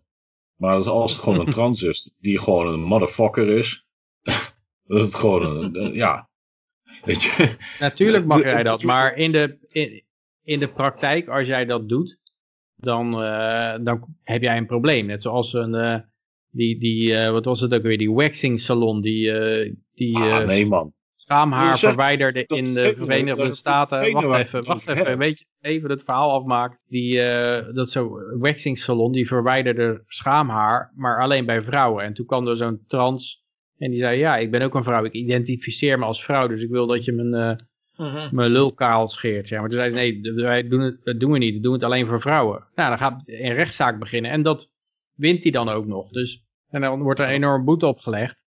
Dus uh, in de praktijk is het zo dat er een bepaalde groep untouchables zijn. Je ziet ook in de Verenigde Staten, als een blanke iemand een zwarte neerschiet, dan is het automatisch racisme. En ook als die, die zwarte, nou bij die rechtszaak vandaag aan, de, aan een overdosis overleden is, volgens de, de arts, dan, dan wordt toch op alle accounts schuldig bevonden die agent. En, uh, en ja, dat, dat, dat is gewoon een, een, een groep untouchables en een groep scapegoats. Uh, en dat wordt gedefinieerd door de media. En er zijn wel degelijk een hoop mensen die met een hoop agressie zitten. Die zeggen, oké, hier kunnen we nu kennelijk op losgaan. En ik denk dat, natuurlijk gaan ze bij de Belastingdienst niet door tot het gaatje. Ze willen alleen even laten voelen van, hé uh, hey jongens, uh, wel naar jullie politieke leiders luisteren. Want wij, kunnen het, wij kunnen het ook een tijd keren. Mm -hmm. Wij controleren het, de publieke opinie en dat is uiteindelijk alles. Ja. dat is inderdaad wat je inderdaad in, in de, de oude rock and roll ook terug uh, vindt. Uh, van die psycho's, Jim Morrison, die zeggen van, ja, whoever controls the media controls the mind, weet je. Maar... Van genoeg mensen... neigen naar van, ja, dat effect zou wel eens zwaar overschat kunnen zijn, weet je. Mensen werken anders. Uh, de hele geschiedenis van alle propaganda, toch? Ik bedoel, dat uh, zei Herman Geuring al bij de Nuremberg trials. Ze zei van ja, natuurlijk wilde niemand uh, naar de oorlog gaan. Maar uiteindelijk kunnen de politieke leiders die bepalen wat er gebeurt. En alles wat je moet doen is zeggen dat ze aangevallen worden en de pacifisten voor laf, uh, lafaards uitmaken. Of het uh, gevaar voor het land uitmaken. En dat werkt hetzelfde of het nou een democratie is of een communisme of fascisme. Ja, dat was Geuring. Um, ja, maar ik denk dat hij daar wel gelijk in had. Dat het inderdaad zo werkt. Je kunt, je kunt de publieke opinie makkelijk ophitsen tegen bepaalde groepen. Nou, dan wil ik je even attenderen op de heer Jozef Goebbels. Oh jongens, we hebben de Godwin eigenlijk. Collega van Geuring. Nou, dat is toch geen Godwin? Dit is gewoon het bespreken van mensen die dit soort praktijken in de geschiedenis hebben oh, bedreven. Op een bepaalde manier. Het is totaal objectief, Johan. Hitler, Hitler is nog niet genoemd. Sorry, ik heb de Godwin Hitler is nog niet genoemd. Ik heb het nog niet over de nazi's gehad. Ik heb het nu echt alleen maar over die, die Mogol, die Jozef Goebbels. Oké, oké. Okay. Ja, Mogol was het niet. Nee, dat is echt de trans die nou, ik haat. Het was een want, uh, die gast, die kregen dus echt voor elkaar. Hij, hij uh, er was een filmpje, de eeuwige Joden. Ja, ja. Schijnt dan de hipste propagandafilm te zijn geweest. Maar Goebbels had daar niks mee. Goebbels heeft een soort van een, oude eh, blijspiel, zeg maar, uh, geremaked. Hij zei van je moet niet intappen op uh, de current situation. Die propaganda moet niet expliciet zijn. Hij moet impliciet zijn. Dus je moet de glorie van het Duitse Rijk uit het verleden, zoals dat in de geest is geschreven van deze mensen, dat moet je gaan gebruiken om een huidige search te krijgen. En dat heeft hij heel succesvol gedaan. Mhm. Hij was tot in, uh, tot in 1945 bezig met het opnemen van speelfilms waarin de, de, de, de Duitse troepen heroïsche veldslagen wonnen. Ja, ja geloof Echt, terwijl het land gewoon al compleet op zijn gat lag, helemaal kapot geschoten was. In 43, 44. Mensen gingen nog naar de bioscoop daar. Om die films van hem te zien. En niemand weet dit. Ja. En hij was trouwens persoonlijk was hij... Propaganda. Want je hebt het over propaganda op een bepaalde manier zoals die bedreven zou worden. Uh, maar de Keubeliaanse propaganda, dat was een hele zware factor hierin. Uh, die, die is hier maar heel weinig terug. De man kende zijn vak. Ja, en hij was persoonlijk was hij ook nog een beetje een Weinstein, hè? Want hij was, uh, hij was ja, als je, als je wil, wat wilde doen in, in, de, in de film, dan moest je langs uh, Goebbels. En Goebbels die was sociaal heel uh, onhandig. Maar die kwam op een gegeven moment ook achter van, ja, al die vrouwen, al die mooie vrouwen kwamen langs, die wilden dan filmster worden. En uiteindelijk liet ze zich dus zelfs door de cameraman, cameraman neuken. Toen dacht hij, nou, dan wil ik ook wel een piece of the pie. Dus dan was het van, nou ja, wat wil je doen? Om, ik kan je een carrière geven, maar wat wil je doen? En dan doet zijn rits open. en hij heeft dus een keer slaande ruzie met Hitler gehad daarover. Want Hitler die zei van, uh, oh jongens, zijn dan de twaalf te ver af, maar... Nee, ik zal, nog, ik zal hem nog even afmaken. Ik zal hem nog even afmaken. Ga door, ga door, Johan. Okay, ga door. dus sappige details. Uh, Hitler was, die trouwens zelf ook uh, zijn zijn tuinslang wel eens uh, de buiten liet hangen. Die, had, uh, die werd toen he, kwaad. Die hebben een scheldtirade gehouden tegen Goebbels. Van dit kan je niet maken, dit kan je niet doen. Want heel Duitsland weet ervan, weet je wel. En uh, dat is slecht voor ons imago. toen hebben ze elkaar een tijd lang niet gesproken. Dus ja. Wat trouwens ook, ik zit nog even, ik lees hier van uh, ophef rond de toeslagaffaire leek gedaan, maar kwam vandaag toch weer extra informatie daarbuiten over het handelen van het kabinet. En het wordt een luidere roep om nieuwe verkiezingen. Ik denk ook die Kaag, die zou er wel eens achter kunnen zitten. Die Kaag heeft ook een behoorlijke organisatie erachter. Mhm. En uh, de eerste vrouwelijke premier van Nederland enzovoort. Dat, dat uh, de schandaaltjes op blijven duiken om Rutte weg te krijgen. Zo, om, om Kaag daar neer te zetten. Ja, kan ook. Ja. In de chat werd nog iets gezegd over BLM. Uh, eh, BLM had laatst per ongeluk geprotesteerd nadat de politie iemand had uh, neergeschoten. Halverwege de relavond bleek dat het slachtoffer een carjacker was en nog erger, uh, nog erger, blank. oh jee. ja, daar zie je ook dat al die lui, ook die, dat vind ik ook wel apart, dat al die zwarten die nou allemaal uh, onterecht neergeschoten zijn en zo door de politie en waar veel ophef over is. Het zijn allemaal hele foute figuren uiteindelijk. Uh, de zwarten komen wel heel negatief in beeld. Ja, het kan zijn dat de politie daar dus toch nog daadwerkelijk op boeven, achter boeven aan zit. Ja, boeven dat zijn dan... Ja, ik ja, kijk, het zijn, als het drugsdealers zijn, zijn natuurlijk geen boeven in libertarische ogen, maar... Maar ik, ik, geloof dat die, die uh, Floyd, die had een keer een zwangere vrouw bedreigd met een shotgun voor geld. Uh, en dat soort mensen praat je dan over. Die worden nou als helden neergezet. Dat is ook wel heel, heel raar. Martelaars, uh, Martelaars, ja, inderdaad. Martelaars. Maar het idee dat, dat pigment hier iets mee te maken zou hebben, dat, uh, dat uh, heb ik al een aantal jaar geleden af kunnen schieten. het probleem is, mensen rennen erachteraan, weet je. Martelaar, daar wordt achteraan gerend. En daar, wordt voor daar gaat men voor de barricades op. Ja, wat er ook wel mooi was laatst. De, de martelaars waar je, waar je, die je gepresenteerd krijgt, ja, als je er wat op relativeert, dan ben ik wel met je eens, inderdaad. Dat zijn misschien niet de beste mensen. Er is nog geen enkele reden om ze dood te maken.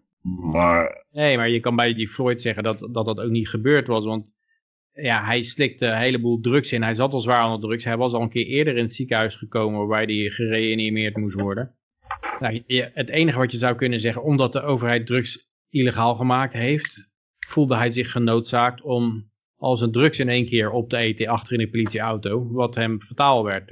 En uh, ja, nou, daarmee is de overheid nog steeds schuldig aan zijn dood. Of, of het een neklem was of wat. Ik, ik heb hem in principe alleen propagandistisch bekeken. Van oké, okay, uh, ja, maar, het is, het, zelfs het is of je geen drugs op hebt, dan ja, iemand, als iemand een, acht minuten op je nek zit. nee, ja, maar, sorry, wat zeg je daar nou? Ja, de vraag is ook, hij zat ja. voor gedeelte zat hij bovenop, bovenop zijn schouders, begreep ik. Dus niet op zijn, op zijn nek. En ik vraag me ook af, ik weet niet helemaal zeker, maar of het, of het ook acht minuten continu geweest is. Want als je ook maar eventjes loslaat, dan, dan begint het weer, de teller weer opnieuw te lopen. Dus, uh, en hij, hij klaagde natuurlijk voordat dit, dit gebeurde al dat hij niet kon ademen. Uh, dus uh, ja, ik, kijk, ik vind het idee dat zo'n politieagent dacht, nou, ik ga lekker iemand neerschieten met een heleboel publiek erbij hier, die staat te filmen. Of ik ga, ik ga iemand om zeep helpen omdat hij zwart is, dat geloof ik niet. Ik geloof niet dat, dat, dat, dat die vent nou racistisch was of zo. Nou ja, kijk, uh, die kant op zwengelen van de discussie is oké. Maar ik denk niet dat je, um, want dat zie je tegenwoordig heel veel, van dan ga je op de details in, weet je wel. Van had hij drugs gebruikt, dan was het wel echt in zijn nek en dat soort dingen. En dat gaat voorbij aan een, bijvoorbeeld het feit, hè, de voorderde in Ohio, uh, de studentenrellen tegen de Vietnamoorlog. Uh, wat heeft dat ermee te maken dan? Nou ja, dat, daar werd er ook gewoon via afgekogeld. Ja, ja. En dat werd dat, dat Ja, maar wat er bij dit soort rechtspraak vaak gebeurt, en dat hoorde je ook bij bijvoorbeeld uh, O.J. Simpson, die werd vrijgesproken door de jury. En later hebben ze die juryleden geïnterviewd van waarom deed je dit nou? En dan zeiden ze, ja, dat was een wraak voor Rodney King. Want Rodney King, die, was, uh, die politieagenten, die waren er ook van vrijgesproken. Dus nou, nou pakken we jullie eens terug naar een zwarte en blanke heeft uh, vermoord. Dan spreken we die ook mooi vrij. En dat krijg je een beetje, dat er zo'n tweedeling ontstaat waarbij inderdaad de details er niet meer te doen. Het is alleen nog maar een soort klassenstrijd geworden. Of een mhm. rassenstrijd in. Nou ja, ik vind inderdaad dat je er maar beter die klassenstrijd aan kunt gaan en kijken waar dat vandaan komt. Dan dat je op de details van de situatie ingaat. Ja, ik denk voor echte rechtspraak moet je naar de details van de situatie kijken. Van wat is er gebeurd? Voor, om, om tot een veroordeling te komen. Ja. Uh, en Anders ga je gewoon iemand zitten offeren, omdat hij blank is. Nou, ik denk niet dat... Uh, ik denk Als niet de dat details aangeven dat, hij niet, dat hij hem niet vermoord heeft. Nou, ja, dat dan... is goed dat je, deze, dat je deze inbrengt, weet je. Van, ik ben het daar niet helemaal mee eens. Ik zie die lijnen wel lopen, zeg maar. En ik weet dat, zeg maar, het idee van huidskleur eigenlijk een geografisch gegeven is. En op een gegeven moment is de wereld in een versnelling gegaan. En toen is dat allemaal door elkaar heen gaan leven. Maar in de eerste instantie zat je met mensen rond de Evenaar. Die veel meer zonlicht hadden, generaties lang. Waardoor zij in hun huid meer pigment. Jij wordt ook bruin in de zomer. of weet je, Peter? Het heeft uh, sowieso niks met pigment te maken. Hè. Dit is, nee, maar als jij nou... Als, het hele verhaal van... Uh, ja, wij zwarte worden gediscrimineerd omdat we pigment hebben. Uh, meer pigment in onze huid, dat is natuurlijk niet de reden. De reden is omdat er nog een heleboel andere dingen meekomen ook. die hele, hele zwarte wijken, er zit gewoon veel meer criminaliteit in. En dat, uh, ja, en dat heeft, een, heeft meer een sociaal-culturele achtergrond dan, dat heeft niks met pigment te maken natuurlijk. Nee, maar hun, hun, culturele achtergrond, de culturele achtergrond daarvan is import. Ja, dat weet ik natuurlijk allemaal. En slavernij. En, uh, ja, maar, maar ook daarvan kun je zeggen, tot de jaren 50 ging het alleen maar steeds beter met de zwarte, totdat de overheid zich ging bemoeien met uh, ze ging helpen, zeg maar, zwarte. Toen ging het helemaal mis, want toen kreeg je, de, en de war on drugs is natuurlijk ook een belangrijk onderdeel daarvan, waardoor een heleboel... Jim Crow-wetten? vaders in de gevangenis werden gegooid. En, uh, en alleenstaande moeders kregen dan een uitkering. En, en eigenlijk werd daarmee de staat hun, hun daddy van die kinderen. En de, ja, dat... daarvoor nog die periode met Jim Crow. En dat was zo dat, dat, dat, als jij uh, tot de Amerikaanse gemeenschap behoorde, kon je geen bankrekening afsluiten. Ook niet als je een business had. Ja. werd je toegang tot een bank geweigerd. Desondanks en, ging het natuurlijk steeds beter met de zwarte. Als je keek naar alle metrics van uh, tot, tot de jaren, ja, ik denk dat tot de Johnson met de Great Society begon of zo. Uh.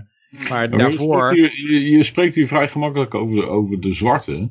En ik zeg dus van, kijk, uh, als je langere generaties op bepaalde plekken uh, op de wereld leeft, uh -huh. dan gaat jouw huid zich daar aan het zonlicht aanpassen. Ja, die huidskleur, dat heeft daar eigenlijk niks helemaal mee te doen natuurlijk. Het is gewoon een, een, een cultureel iets. Ja, pigment, aan de ene kant. Is, dat is onzin. Ja, je wordt niet crimineler omdat je meer pigment hebt in je huid. Nee, nee. Dat nee. is zo. Nee, dat, dat, dat, dat nee, maar je, kijk, Daniel, je, had, je, je, hebt ook bijvoorbeeld Afro-Amerika... Maar dat beweert ook niemand, denk ik hoor. Dat is ook een beetje strawman. Ja. Ja, maar goed, eh, wat, ik je probeer te vertellen, van je, je bezigt het woord zwarte heel makkelijk. En eh, ik kan daar prima mee omgaan, weet je. It doesn't offend me, want ik weet waar je over praat. Maar je moet even uh, snappen dat in deze tijd Natuurlijk, het offend eh, people, elk dat, dat, dat daar een, een bepaalde connotatie aan zit. En dat ik zeg van, ja, je hebt het hier eigenlijk over lichaamspigment, wat door de generaties heen is gevormd uh, aan de hand van exposure to sunlight. Ja, dat heeft helemaal niks mee te maken. Absoluut wel, want dat is wat de huidskleur definieert. Ja, ja, dat weet ik, denk niet dat... Dit is natuurlijk, ik word ook niet crimineel als ik in de zon ga zitten. Nee, nee, nee daar heb ik het ook niet over. Ik snap dat jij in een, in een objectivistische situatie bent van burger, eh, burgerschap en criminele activiteiten. Maar aan de andere kant zeg je van het is cultureel. En die culturele, die, die, die, uh, het idee van de cultuur van uh, hè, zwarte mensen en blanke mensen heeft veel meer te maken met het idee dat ze op geografische locaties woonden waar er andere uh, seizoensinvloeden uh, waren. Ja, ja, dat heb je nou een paar keer gezegd, dat weet ik wel. Maar er staat hier bijvoorbeeld hier, zie ik in New York. Get the fuck out of New York. BLM protesters demand white restaurant owners leave the city. Dus ja, zwarte, die praten wel gewoon over witte restaurant owners. Die, uh, dus die hebben ook ja. over een... ja, dan kan je wel beginnen over van... Hé, hey, hey, dat ik wit ben, heeft alleen maar te maken met de hoeveelheid zonlicht waar mijn voorouders en mee te maken hebben gehad en zo. Ja, dat, dat, is wel een interessant uh, feitje, maar het maakt niks uit als jij een witte restauranthouder bent ah. in New York. Dan word je dus gewoon je, uit je restaurant gejaagd. Ja, kijk, mob rule, daar ben ik niet zo voor. Aan, de ehm. andere kant, aan de andere kant geven we natuurlijk heel hard af op het uh, politieke stelsel en hoe dat in elkaar steekt, die democratie en zo. En de mob rule is ook geen, uh, geen feestje. Nee, dat is zeker geen feestje. het is gewoon heel dom. Het, gaat, soort, uh, het gaat, dan over, over dit soort dingen, ja, inderdaad. Ja, dan vind ik het inderdaad een leuke idee dat je gewoon financieel boycott. Weet je, je hebt een ruilmiddel, uh, je haat dat restaurant, want uh, motherfucker is blank of zo. Nou, dan ga je daar niet eten. Ja, persoonlijk denk ik dat het hele gedoe waar we nu net allemaal over hebben, dat het gewoon verdeeldheid is die bewust door politici gecreëerd wordt, om, uh, zodat we niet met de echte probleem bezig zijn. En dat, hebben ze gedaan, dat hebben ze gedaan met wetgeving in feite, door de, de, posities van mensen uh, ja, uh, heel beroerd te maken. En, en onder andere ook door positieve discriminatie, dus dat, mhm. ja, dat bepaalde etnische groepen, laat ik dan maar zeggen, die meer pigment in hun huid hebben omdat ze in een, in een zonniger gebied uh, hun voorouders leefden.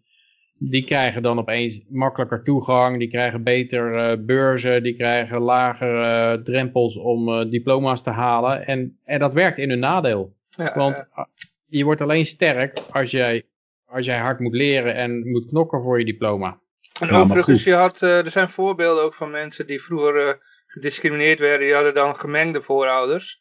Dus die waren, de, de, de, vader of de opa was eh, blank en de oma, moeder was uh, zwart. En uh, dus die, zagen, die hadden een hartstikke blank gezicht, maar die hadden bepaalde kenmerken, neus en mond, die toch wel erg negroïde waren. En uh, die werden net zo hard gediscrimineerd. Dus ja, huidskleur was het punt niet. Ik heb het altijd een zeer, zeer, Johan, een zeer positief signaal gevonden dat het gebeurde. Weet je, dat gewoon de blanke man op een gegeven moment daar een, een, een gekleurde vrouw ontmoet, zeg maar. En dat hij uh, door, die, door die shit heen kijkt. Uh En gewoon opvliegt, weet je. Nou, dat is toch mooi shit. Ja, ja, ja. Ik, denk, ik denk dat dat al een hele hoop bewezen heeft, zeg maar. Gewoon de, de, de, de, de zogenaamde interracial. Wat een ras. De nazi's hebben, hebben wetenschappers de hele wereld overgestuurd. Om dan maar te gaan bewijzen dat er een Arisch ras was. Ze konden geen statistisch significante uh, kenmerken vinden bij de Arische mens. Die, die dan ook op, uh, die, die zo zou verschillen van al, alle andere mensen op aarde. Die... Dan zie je maar dat de wetenschap zich ook overal verlengt. ja, ja, ja. Nou ja, de, de, grootste grap is inderdaad dat de wetenschap het heeft, uh, heeft gedaan voor die naties. En dat ze met de conclusie terugkwamen van ja, sorry gasten, deze kun je niet verkopen. Het is wetenschappelijk niet, uh, niet te verkopen. Dit is bullshit. Ja. Ja, er zullen ongetwijfeld uh, ook wetenschappers zijn geweest die gewoon uh, uh, deden waar ze voor betaald werden. Ja, Zeiden waar ze voor betaald werden. Ja, ja. En schoot zich, nou, toch de Godwin erin hebben gegooid, schoot ook zichzelf behoorlijk in de, in de voet bij de uitvinden van die, de Duitsers waren ook in die race voor de atoomwapens, hè. Maar ja, ze verwierpen al die, al die stellingen van, van Einstein, Einstein was een Jood, dus uh, zijn kijk op natuurkunde, uh, daar mogen we niet aan doen. Maar jullie moeten wel die atoombom maken. dus dat is een paar keer flink misgegaan. Dus uh, ja, en dat is ook de, reden dat de Amerikanen me eerder hadden. in de chat nog, Floyd is overleden aan de overdosis. De nekklem was op het schouderblad, volgens de ja, bodycam beelden. dus ja dat, dat is ook wat ik begrepen had. Ja, ja. ja het kan nog zijn dat, dat hij wordt, dat hij in hoger beroep wordt vrijgesproken of zo. Want ik begreep ook dat dat uh, die Maxime Waters, dat is een congreslid geloof ik, die was daar naartoe gegaan met een politiecordon. En die had gezegd, uh, die had nou echt incitement to, uh, we have to get in, we have to get more aggressive of zoiets, als we geen veroordeling krijgen. Wat op twee fronten fout is, A, het is een ophitsing, B, het is een vermenging van de juridische macht met de wetgevende macht. Dat hoort eigenlijk niet natuurlijk. Als, als Trump dat had gedaan, dan was er moord en brand geschreeuwd. Maar Trump die zegt, ja, de verkiezingsuitslag uh, die trek ik in twijfel. En dan, dan wordt er gezegd, ja, hij hitst op tot, uh, tot een bestorming van het kapitool. En zij zegt gewoon echt van, uh, ja, de, we moeten, moeten gewelddadig worden als, als de uitspraak niet is wat wij willen. En ze komt er gewoon mee weg. Maar er is een rechter die heeft gezegd, ja, dit kan wel eens tot een mistrial leiden. Dus misschien dat ze daarvoor gaan, voor die mistrial. En ik denk, ah. dit is met een, met een, een juryrechtszaak is het natuurlijk. En die jury, die weten ook dat de halve stad in brand gaat als ze hem niet veroordelen. En die wonen zelf ook in die stad. Dus dat is ook... Uh, en natuurlijk moeten ze het nieuws negeren en zo. Maar ja, dat kan je niet ontgaan dat, dat er zo'n druk achter zit. En die hebben natuurlijk ook een huis en een hypotheek en uh, familie. En die, die hebben geen zin in dat soort zorgen. Die denken, hup, offer event maar. Mhm. Dus uh, ja, en ik, ik, en het was ook niet anders geweest als je geen juryrechtspraak had gehad, maar gewoon net zoals bij, of bij ons een, een alles door de overheid rechtspraak. Want mhm. ook die lui die weten de druk die er is. En die, die zullen gaan voor waar de meeste, waar de massa ze naartoe drijft.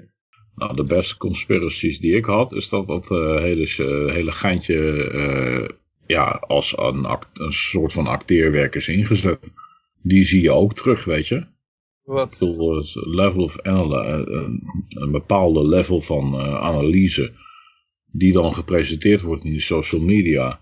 En één daarvan was wel gewoon dit is totaal geacteerd. Ja, de media ook. Ik hoorde, er is nog een ander geval van een politieagent. En die schoot per ongeluk haar pistool af in plaats van haar taser. En, en die schoot toen een uh, zwarte neer. Nou, dat was ook gelijk een racistische haatcrime. Uh, en de, de, er was een advocaat die sprong daar bovenop. En die wordt dan voor de televisie uitgenodigd. Om ze, en die zegt, nou ja, wat, er, wat er gebeurde was het volgende. Uh, die, hij werd aangehouden omdat er iets met zijn license plate was. En toen hij zijn auto in wilde stappen, toen werd hij neergeschoten. Zo vertelt hij het verhaal. En dan, dan denk je van, oh, oké, uh, dus hij wilde gewoon wegrijden, had alles netjes gedaan zoals het hoorde en toen werd hij neergeschoten. Maar dat was niet zo, want er was een warrant voor zijn arrest out. Dus dan, als je hem aanhoudt, dan moet je hem uh, arresteren. Hij hmm. wilde wegrijden, uh, wegvluchten met die auto, waarmee ze een high-speed car chase moesten gaan doen om, om hem terug te halen. Ja. Dat liet hij gewoon helemaal weg. En de reporter, die dat waarschijnlijk ook geweten heeft, de verslaggever die dat dan interviewde, of het nieuwsanker, die zei daar ook helemaal niks van. Want als je, dat, als je daar wat van zegt, dan ben je gelijk een racist. En dat, zijn, dat is een bepaalde druk die er in de samenleving is, een bepaalde onderstroom, dat je weet, oké, dat is dus kennelijk een groep van untouchables, en er is een groep van mensen die gewoon altijd in elkaar getrapt mogen worden. Het is niet die untouchables, het is gewoon van, kijk, die gast die uh, gaat wegrijden met zijn autootje, want hij got a warrant. En je weet toch waar die woont? Al die technologie die we nu hebben. Al die technologie die we nu hebben. Weet je, hij heeft zijn smartphone. Hij heeft zijn huisje. Hij heeft die shit. Je kunt hem toch gewoon nog een andere keer pakken dan? Het is gewoon een regel dat als je iemand een warrant voor zijn arrest is, dan moet je hem arresteren als je hem tegenkomt. Nou, dat is een stomme regel. Want je kunt beter als die wegrijdt, niet de confrontatie aangaan. Ja, misschien woont hij niet op, op zijn eigen adres. Eh. We hebben toch de hele fucking digitale infrastructuur liggen om die man te pakken. Nou, dat hadden ze al eerder kunnen doen dan, als dat zo makkelijk was geweest. Moet je eerst toestemming aan de rechter vragen? Nou, ik denk, ik denk dat het probleem is dat hij niet op zijn eigen adres woonde. En uh, ja, wat, wat doe je als je een warrant for your arrest hebt? Mhm. Ja, dan ga je niet uh, zitten wachten met je simkaart in je telefoon uh, op je huisadres tot je gearresteerd wordt. Neem ik aan. Nou ja, kijk, even, even een stukje stereotypering. Um, Zo'n gast, die loopt wel weer een keer in de fuik, weet je. Er komt wel weer een keer uh, een momentje.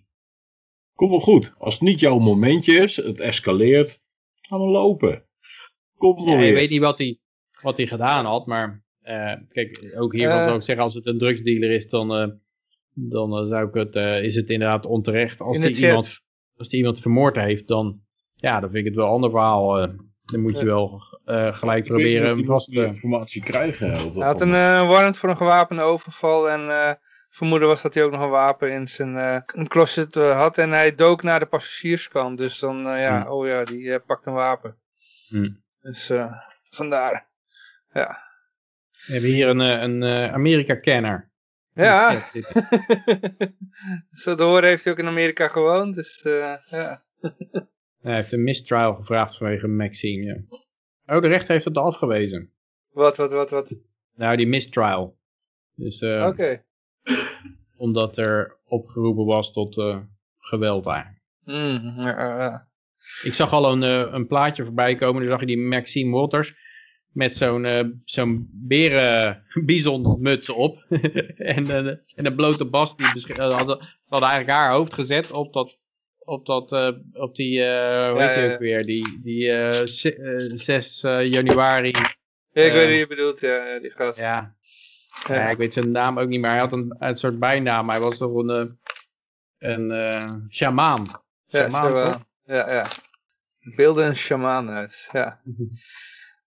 ja, nou, we nog even wel mee, mee, kunnen nemen. Dat is wel, wel leuk. Want ja, BLM loopt natuurlijk de hele boel op te stoken. En dan uh, wordt er in één keer bekend dat die met die Trula van BLM, die, die train Marxist, ja. gewoon meer huizen heeft dan Bernie Sanders.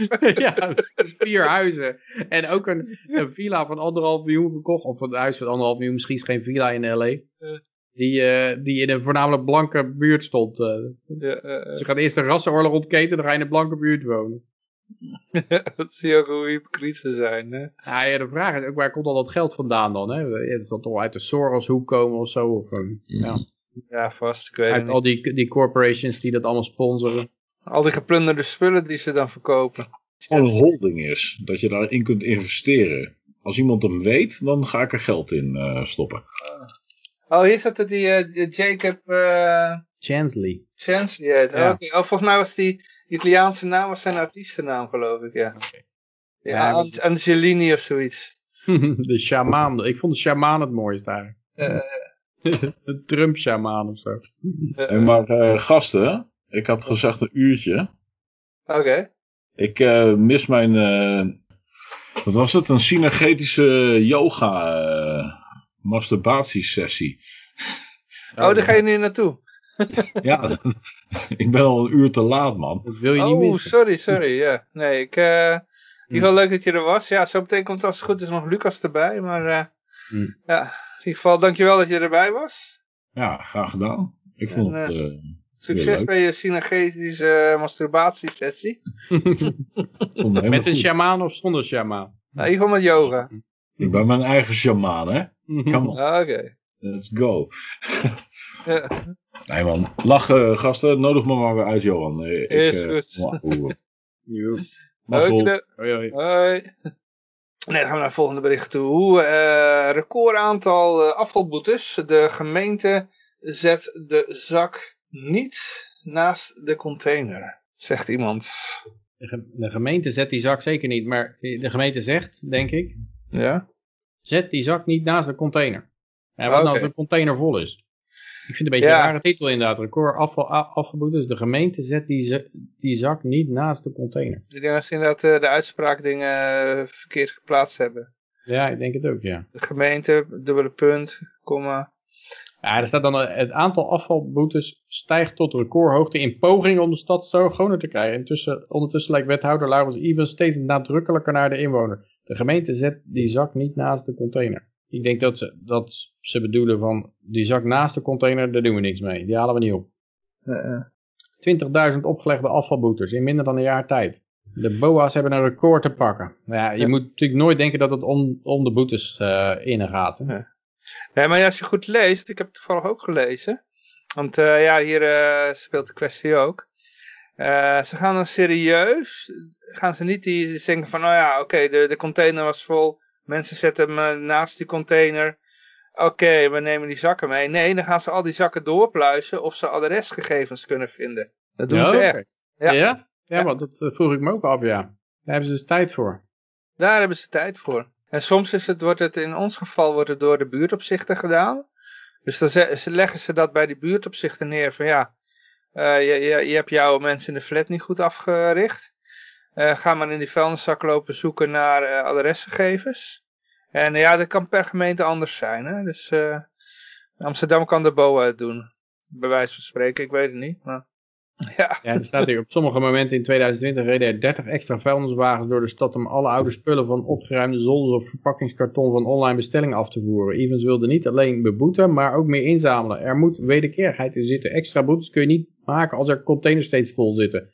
Ja, dat lijkt me wel wel logisch. Uh, ja, het is sowieso een beetje vreemd dat een organisatie boetes uit kan delen. Zeg maar. als, jij, als, jij, ja, als je iemand je huis laat schilderen of zo, dan uh, kan die schilder ook geen boetes opleggen aan jou. Ja. Hij stuurt je een rekening voor een bepaalde hoeveelheid werk, maar hij kan je niet gaan beboeten. Maar bij de overheid, die, die haalt je vuilnis op, op zich niet radicaal anders dan je glazenwasser. Ja, maar die gaat dan opeens uh, ja, hele kleine containers, die zitten dan vol en dan uh, krijg je boetes. Moet je boetes betalen, sorry. Ja, het is zo, zo, raar geregeld. Ja, het is, uh, ja, het is, het is niet echt geprivatiseerd, hè, die... Nee, het is een fascistisch model waarbij uh, ja. ja. er, iemand krijgt een monopolie om het vuil op te halen van de gemeente. Ik heb, wel, ik, ik, heb wel eens, ik, had er, ik heb wel eens een keer in een chat gezeten met Amerikanen die, uh, Of tenminste internationaal publiek. En dan hadden we toevallig over vuil ophalen. En ja, eentje die zei van, ja, ik moet de vuil wegbrengen. Gewoon, ik moet dan, hij woonde ook nog in een landbouwgebied ergens in de VS. Dus hij gooide dat dan in, achterin zijn pick-up truck. En dan reed hij ergens naartoe om het dan aan te bieden. En dus die, toen zei hij ook van, van, ja, bij ons is het geprivatiseerd. Of tenminste het privaat. Dus je brengt het afval ergens weg, weet je wel. En dan, ja. Ja, dat lijkt me toch wel een gedoe als je dat, als je dat zo vaak zou moeten doen. Maar het is ook steeds moeilijker geworden hier. Want ik heb nou vier containers en dan moet je natuurlijk je afval scheiden ook. Maar als je te veel bij het restafval hebt, het restafval wordt maar één keer per maand opgehaald. Dus dat betekent dat, dat je echt heel veel uit het restafval moet, uh, moet halen. Omdat je anders een probleem hebt. En ik woon ik hier in mijn eentje. Maar als je, als je met uh, vijf mensen woont, zo heb je natuurlijk veel meer afval. Dan heb je echt wel een probleem met, uh, met die containers en die afvalscheiding. In het chat wordt gezegd, de overheid wil je wel als klant, maar je mag niet de koning zijn. ja, ja dat klopt. Ja. Hm. Ik heb ook wel gekeken hoe het in andere landen gaat. Bijvoorbeeld in, in, in Oostenrijk, daar moet je al je, alles scheiden. En dan moet je volgens ook nog eens omspoelen. Dus de etensresten moeten eruit. Okay. Dus blik moet bij blik, maar die blikjes moeten wel allemaal omgespoeld zijn. uh, niet met, met glas. Ja, en ik, ik, ik, ik, heb het wel eens vaker verteld. Hier in Nederland moet je dan glas ook scheiden. Maar ik, ik doe dat niet. En ik, ik ben bij zo'n oh, bij zo'n bedrijf jij geweest. Jij produceert een bergglas? Dat is niet normaal. Nou, ik ben bij zo'n bedrijf geweest en ik ben gestopt met dat glas scheiden toen die uh, man daar mij, die directeur van dat glaswerkingsbedrijf, ja, die zat lekker als ondernemertje lekker op te scheppen over zijn bedrijf waar hij trots op was. En die zei, ik heb nou een systeem, uh, daar hoef ik minder polen aan te nemen. We laten de, de, de mensen gewoon zelf het uh, afval scheiden. En dat was, we moeten het even over hebben, dit is 15 jaar geleden of 20 jaar geleden. Hè? Dus hij liet hij foto's zien van die bak die wij nu overal zien. Waar je drie gaten in hebt. Uh, voor, voor bruin glas, voor groen glas en voor wit glas. Gaat in dezelfde container dan? Nee, nee, nee, dan wordt het gescheiden, komt er dan terecht. Maar dan hoeft hij het niet meer te scheiden, want dat glas moet wel van elkaar gescheiden worden. Hè? Als, je het, uh, als je dat, want anders uh, ja, je kan geen mixje van bruin, groen en wit glas hebben. Dat, dat, dan krijg je heel lelijk glas. Dus dan moest, uh, moet, dat moet wel gescheiden worden. Normaal doen die Polen dat. Dus die Polen lopen al het glas te scheiden. En hier was het dan zo van, uh, de, de, de, de, mensen die bieden het gescheiden aan, zodat hij minder arbeiders hoeft in te huren, snap je? Dus je doet hmm. eigenlijk werk voor die man, zonder betaald te krijgen. Ja. Ja. Dus, uh, ja, dat is toch steeds meer het geval dat een hele hoop dingen ja. verplaatst worden naar de burger. Ik, zeg, ik, ik heb zo'n schoolplein in de buurt, er staan alle ontiegelijke berg ouders op. Dus die, die ouders die worden steeds meer betrokken bij het, uh, bij het uh, onderwijs geven. Uh-huh. En ja, ik weet dat in de VS is dat ook het geval, dat je daar per zipcode je kinderen moet inleveren. En dan krijg je natuurlijk dat, dat ouders zich enorm gaan bemoeien met het onderwijs. Om, om te proberen, omdat, ook omdat de vastgoedprijs daar aan vasthangt. En uh, ja, er worden, zo heb je eigenlijk geen leraren meer nodig. De ouders die doen op een gegeven moment alles. en, uh, en, en, dat is met het afvalscheiden ook inderdaad. Ik vind het nog steeds mooi, er was ooit zo'n zo'n sketch van uh, Penn en Teller. En die hadden al gekeken hoeveel afvalcontainers iemand in de maag konden splitsen. Dus hadden ze allemaal kleuren en met stippen erop. En hadden ze de berg vuil gegeven. Zeiden, ja, dit moet gescheiden worden. En dan, dan gingen die burgers, die gingen ja, nee, uh, ja, uh, uh, tonijnblikjes die moesten dan in die container, maar andere blikjes die moesten dan in een andere container. En ze, hadden, hmm. ze hadden gewoon steeds meer categorieën gemaakt. En dit is een aparte voor luiers. En dit is een. en ging gewoon gekeken tot hoe ver ze konden gaan. En het was inderdaad, mensen bleven heel lang zo graag de goede burger zijn die aan het milieu denkt. Dat ze gewoon bereid waren ook tien containers gewoon allemaal afval te scheiden. Ja, maar goed, ja, er is een record aantal boetes. Uh, en er staat er nog wel bij, wel een leuk zinnetje. Uh, dat er, uh, er is nog nooit zoveel boetes opgehaald. En er staat er met uitzondering voor verkeersboetes. Dat blijft absoluut een melkkoe daar in Amsterdam. Ja, dan gaan we naar het probleem dat CO2 heet. Want ja, dat is even doorheen gejast. Dus voor de mensen die denken dat we in een democratie leven en dat we inspraak hebben. En dat we met ons stembusritueeltje het beleid kunnen bepalen er is een kleine groep mensen in de EU en die zegt gewoon fuck you. Dat bepalen wij wel. nachtelijk akkoord. Europa gaat CO2-uitstoot met, even kijken hoor, minstens 55% verminderen. Dat hebben ze even bepaald. Wat gaat dat voor gevolgen hebben voor ons? Ja, het halveren. Dat betekent dat het vliegverkeer gewoon niet meer terug kan komen, denk ik. Ja. Ja, ik, ik zou ook niet weten. 55% is die belachelijke hoeveelheid ja, in 2030. Maar dat is, dat is ook nog maar uh, een paar jaar weg. Nou is het wel zo dat de EU natuurlijk ook ooit de meest dynamische economie van de wereld wilde worden in het jaar, wat was het, 2000 of zo.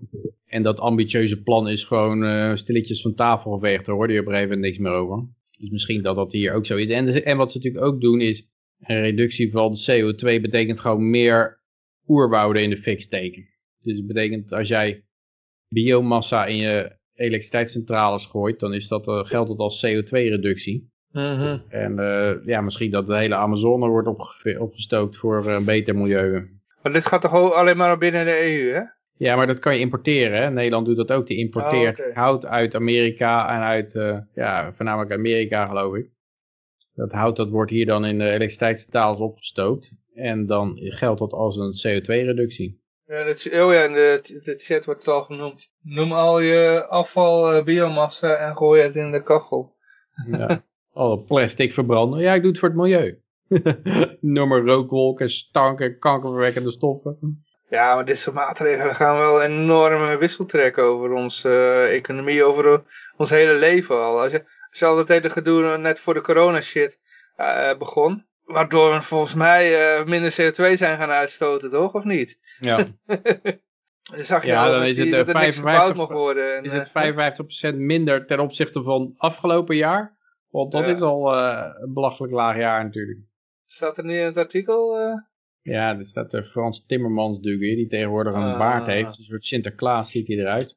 Ja, hij wil alleen maar een bolhoed op te zetten en vader Abraham. Ja, ja, dat zijn allemaal van die dingen die, ja, waardoor het ook weer onmogelijk wordt voor kleine bedrijven om te overleven. Omdat grote bedrijven die, zoals bij, bij, hoe heet dat ook weer, dat uh, Tata Steel, die kregen dan een heleboel credit, CO2 credit, meer dan ze nodig hadden en die konden ze dan weer verkopen. Ja. Als, als jij een kleine bakker bent en ze zeggen, ja, je moet gewoon met de helft minder energie doen. Ja, dan kan je alleen maar de helft hoeveelheid brood bakken. Ja, op een gegeven moment zouden moeten Wal toch een keer het schip keren. Want ik geloof niet dat ze nou in China zo druk bezig zijn om, om CO2 te verminderen. En dat betekent dat we helemaal afhankelijk zijn van alles wat in China geproduceerd wordt. Dat betekent ook dat je helemaal niks kunt zeggen al die over, over Chinese toestanden. Ik hoorde dat laatst ook iemand uitleggen dat ja, uh, die maakt nogal kritische video's over wat de Chinezen in Xinjiang doen. En ja, de, de, de, de, de maatschappij met de credit, uh, social credit score. Mm -hmm. En die, die maakt op YouTube video's en die werd er, alle adverteerders werden er bijna afgeknikkerd. Uh, door, door alle, want die adverteerders, die willen niet in verband gebracht worden met kritiek op China, omdat ze het zij dromen dat ze ooit nog een keer de markt opengooit en dat zij 1% van de Chinese markt kunnen kopen, wat een miljard mensen zijn, of kunnen pakken. Het zij dat zij al hun producten in China gemaakt worden, dus hun productielijnen zitten daar aan vast, uh, waardoor ze niet te veel kritiek kunnen hebben, anders dan zitten ze met een probleem. Ja, dus het is ook gewoon een, uh, eigenlijk is gewoon een verkapte koep van uh, China. Ja, maar in, tot hoe lang blijven de Chinezen ons alle producten verkopen die we nodig hebben?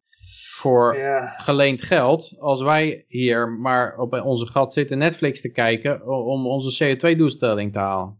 Ja, ja. ja, zoals het er nu naartoe gaat met zo'n levende lockdown, dan ja. En, en Wish die, uh, en Alibaba, die doen een goede, die, die komen continu voorbij scrollen met de meest fantastische producten. Tenminste, op het plaatje ziet het er mooi uit natuurlijk.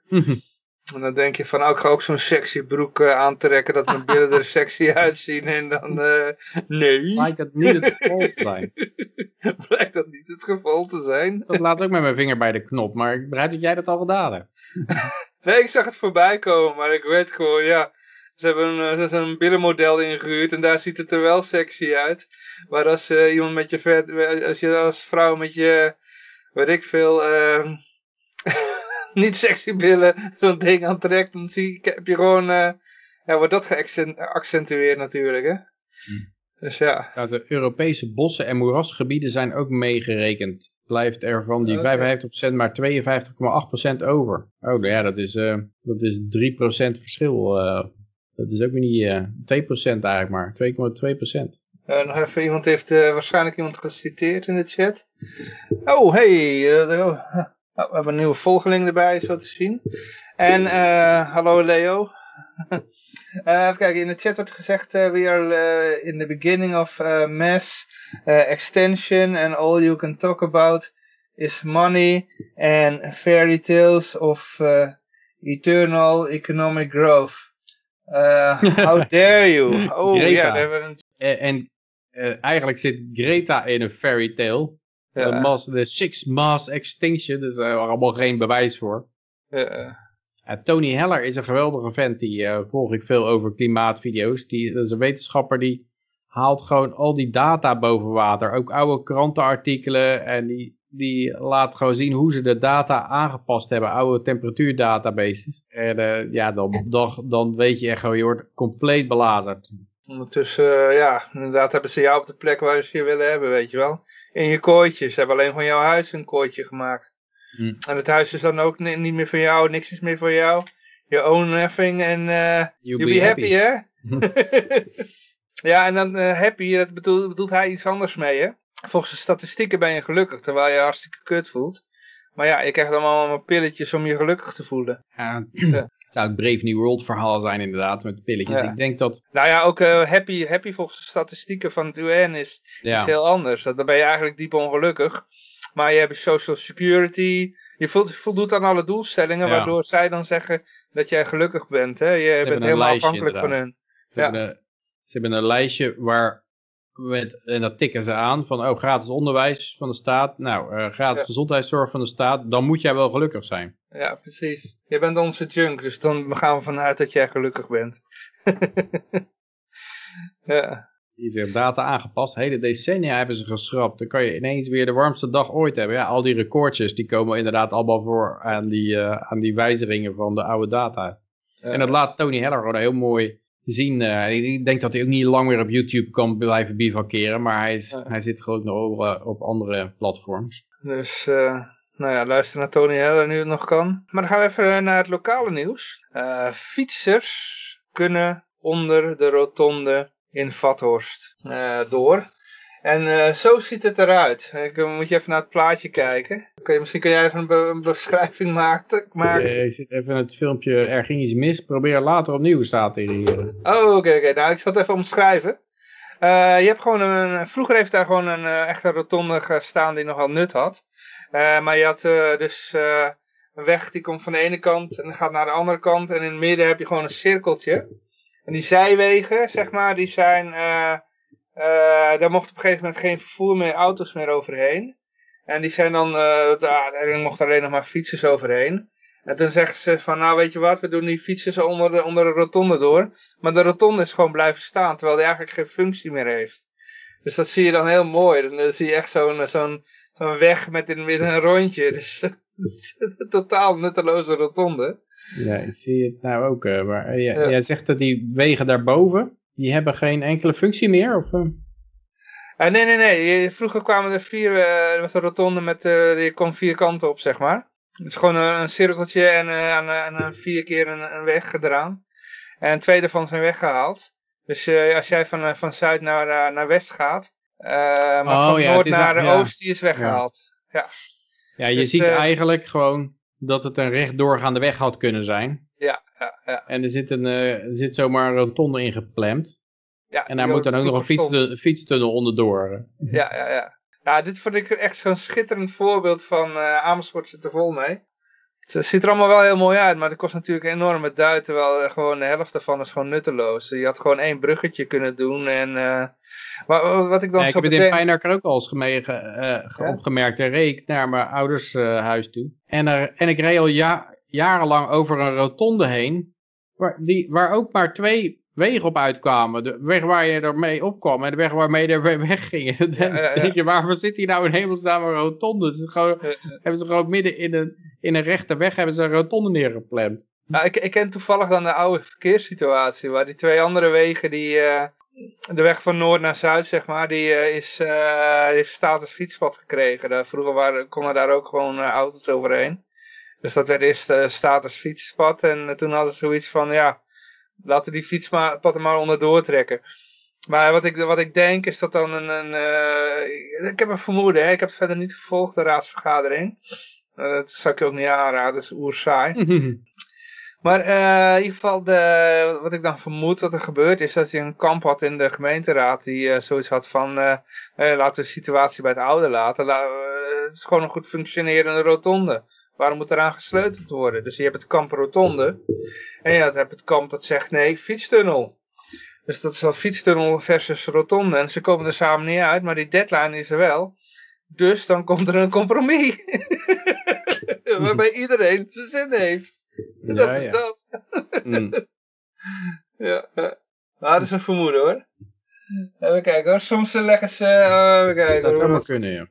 ja. Soms leggen ze een nieuwe weg aan en uh, plaatsen ze uh, nutteloze rotondes. Omdat ze al weten dat ze een nutteloze wijk gaan bouwen. ja, ja, zeker dit soort wijken, ja.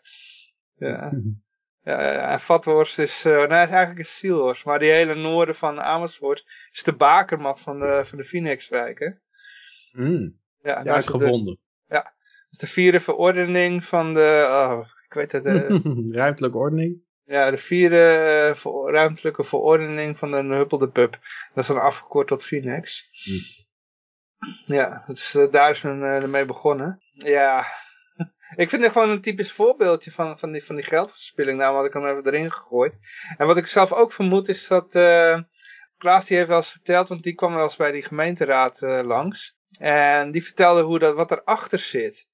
Uh, dus de bouwlobby, die, die zit daarachter. Die willen dit soort nutteloze dingen hebben, want dan kunnen ze er meer aan verdienen.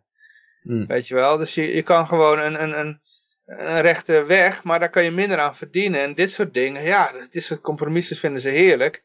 kunnen ze meer geld aan verdienen. Dus hmm. ja, en de belastingbetaler betaalt toch wel. Dus, uh... oh ja, hier, vierde nota ruimtelijke ordening extra. Ja, klopt.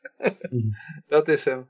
Maar goed, ja, dit gebeurt uh, ja, bij, ik weet niet hoeveel steden we in Nederland hebben, maar dit gebeurt overal eigenlijk. Ik, uh, als, als, je aan het fietsen bent, ik, ik, ik heb af en toe wel eens foto's gepost van een dan zie je gewoon een weg die afslaat. Dan hebben ze een zee, maar die, die eindigt nergens, gewoon op een zandvlakte. Want daar moet nog wat gebouwd worden. Maar er staat wel een functionerend stoplicht.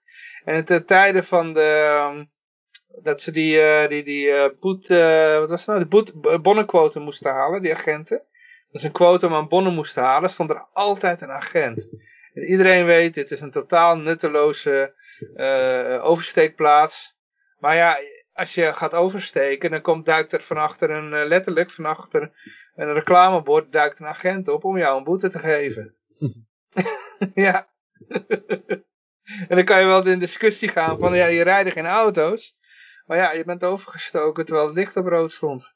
Dus, ja, uh, dat is een bekend effect ook van uh, natuurlijk in Japan werden ook bruggen naar onbewoonde eilanden gebouwd. En uh, nee, ik geloof dat er nou in Amerika een, een infrastructuurbil van 2,3 biljoen is aangekondigd. Ja, dat betekent natuurlijk ook niet dat er bestaande wegen gefixt worden waarschijnlijk. Maar dat er weer allerlei nieuwe bruggen naar nowhere gebouwd worden.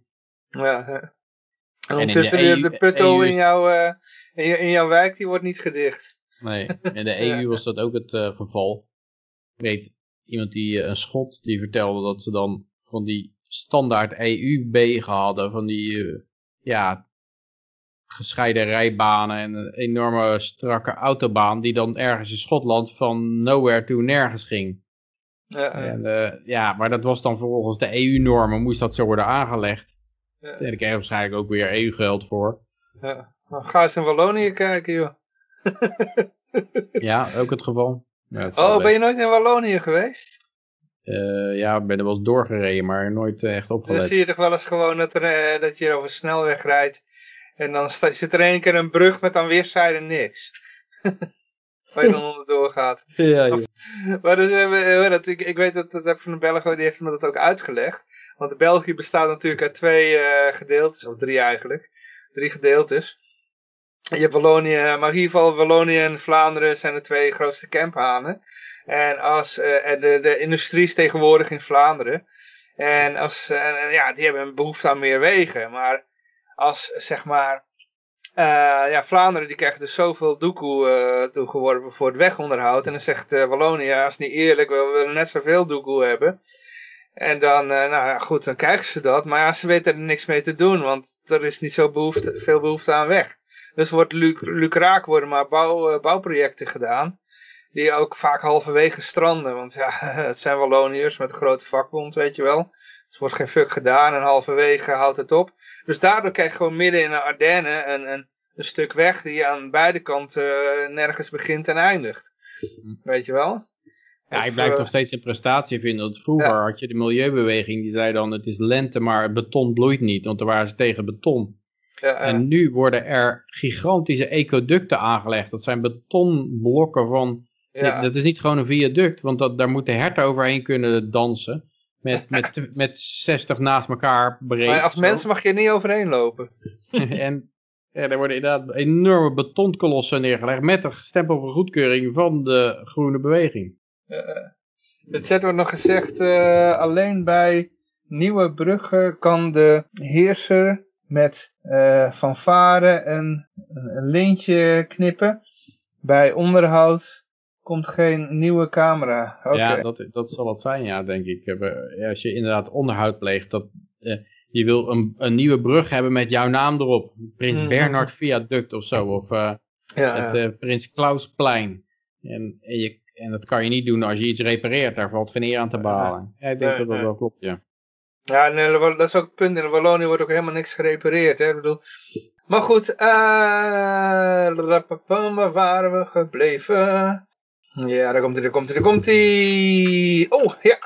Na al deze berichten, zou jij zeggen dat de Nederlander erop vooruit gegaan is financieel? ja, dat vind ik, uh, dat vind ik zo mooi bericht. Nederland is in een halve eeuw tijd twee keer zo rijk geworden. En dan meten ze, zeggen ze van, nou ja, in 50 jaar zijn we twee keer zo rijk geworden. Het heeft best berekend dat het jaarlijks beschikbare inkomen van, voor het betalen van woonlastenboodschappen, en, maar ook voor uitjes sinds 1969 verdubbeld is van 10.300 naar 21.900 euro. Ja. Maar het is natuurlijk ook zo dat, ja, dat, de, dat er enorme inflatie is geweest in die tijd. Mm En er staat wel de rekening, de, de onderzoekers houden rekening met de opgelopen inflatie. Maar blijft natuurlijk overeind dat in 1969 kostte een huis, ik denk, ja, misschien 30.000 euro zo'n eensgezinswoning. Ik weet dat mijn ouders kochten ooit voor 20.000 euro een eensgezinswoning. En dat is ergens halverwege de jaren 50. Dus misschien jaren in 1969 dat het 30.000 geweest is of zo. En uh, in, in 50 jaar tijd is dat, dus, is dat dus maal 10 gegaan. Dus je inkomen is verdubbeld, maar je huizenprijzen zijn maal 10 gegaan. Ja. Ja, ik, ik, ik heb erover gediscussieerd nog met, uh, met, met, mensen. Er waren libertariërs, die waren er inderdaad wel mee eens. Zeiden, ja, dat klopt wel. En je had er die zeiden van, ja, er is weer gegogeld met dat uh, magische winkelmandje van ze, weet je wel. Hmm. Dat is dat winkelmandje waarvan wij niet weten wat de inhoud is. Nou, dat, het winkelmandje doen ze hedonische aanpassingen. En hedonische ja. aanpassingen, dat is dan ze zeggen van ja, als je nu een computer koopt, is die uh, eh, 26 keer zo snel als, als een jaar geleden of zo. Nou, nee, dat, dat is een beetje overdreven, maar dan 10 jaar geleden. En dat betekent dat omdat je maar twee keer zoveel bent gaan, gaan, bent gaan betalen, dat die eigenlijk 13 keer goedkoper is geworden. En zo hebben ze een heleboel kwaliteitsaanpassingen gedaan. En ik weet wel eens, uh, Pieter Schiff heeft wel eens gekeken naar alle tijdschriften in de VS. En die tijdschriften, oude tijdschriften, er staat gewoon de prijs opgedrukt. Dus daar kan je, en de tijdschriften zijn er gewoon nog steeds. En daar kwam ook uit dat, uh, en, en, de, en de, het Amerikaanse CBS geeft ook een prijsinflatie-index waar voor tijdschriften, voor lectuur en zo. Dus daar kon hij mooi controleren dan, hoe dat in elkaar zat, of dat klopte. En er klopte inderdaad geen zak van. Uh, zij gaven uh, een veel lagere inflatie op van tijdschriften dan dan als je de prijzen op de werkelijke covers van oude tijdschriften vergeleek met die van nu. Ja, Maar je kunt natuurlijk zeggen dat de, de kwaliteit van de tijdschriften nu veel beter is. Dat je, dat je Dat je dus daarom eigenlijk meer tijdschrift voor je geld krijgt. En kan je, daar kan je daar het cijfer mee rechtvaardigen. Dus dat doen ze, kwaliteitsaanpassingen. Ze doen vaak substitutie ook. Dan zeggen ze wel, ja, biefstuk is nou zo duur geworden dat we het voor gehakt vervangen hebben. En dat komt onder, mensen zijn ook inderdaad, die kunnen dat dure biefstuk niet meer betalen. En dan gaan ze maar over naar gehakt. Dan krijg je natuurlijk het effect dat de CBS zegt, ja, dan moeten we ook die biefstuk door gehakt vervangen. Maar het hele punt is dat mensen dat zijn gaan doen, die substitutie, omdat het andere product te duur is geworden door inflatie.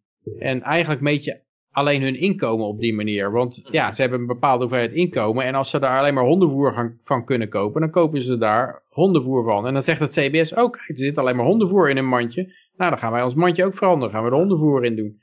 Ik ken er nog eentje. Uh, met een mainframe computer 1969 zou je 5 miljoen jaar erover doen om één uh, blok van een bitcoin te minen. ja, ja. Terwijl met de huidige gaming computer doe je er uh, vijf jaar over. Dus, uh... ja, nee, dat zie je. Maar dat, dus die computer... Dat kan je indexeren.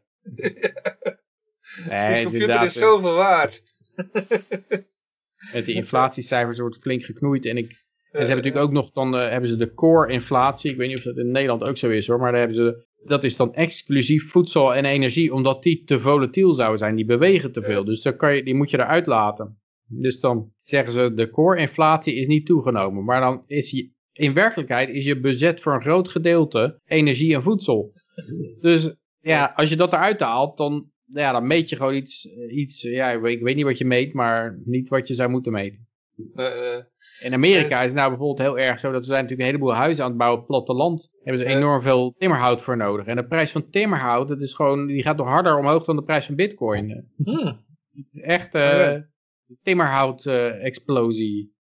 In chat wordt nog gezegd, je kan wel zeggen dat de tijdschriften beter zijn, maar dat is niet zo. nee, ze zijn eigenlijk slechter geworden ook nog. Ja. Vroeger had je inderdaad nog, die journalisten werden toen nog wel wat uh, goed betaald, maar... Uh, die gingen nog op Watergate doen of zo, uh, of ja, nog iets op over water vissen, hoewel Watergate ook niet is wat het gezegd wordt dat het is, maar...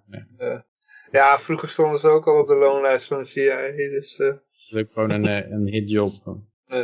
ja, Nou, maar ook, dat, ik, ik, had, ik had het erover en dan kwam het tot, wel tot een soort van conclusie dat Kijk, er zijn wel bepaalde beroepssectoren die, uh, waar, waarvan mensen...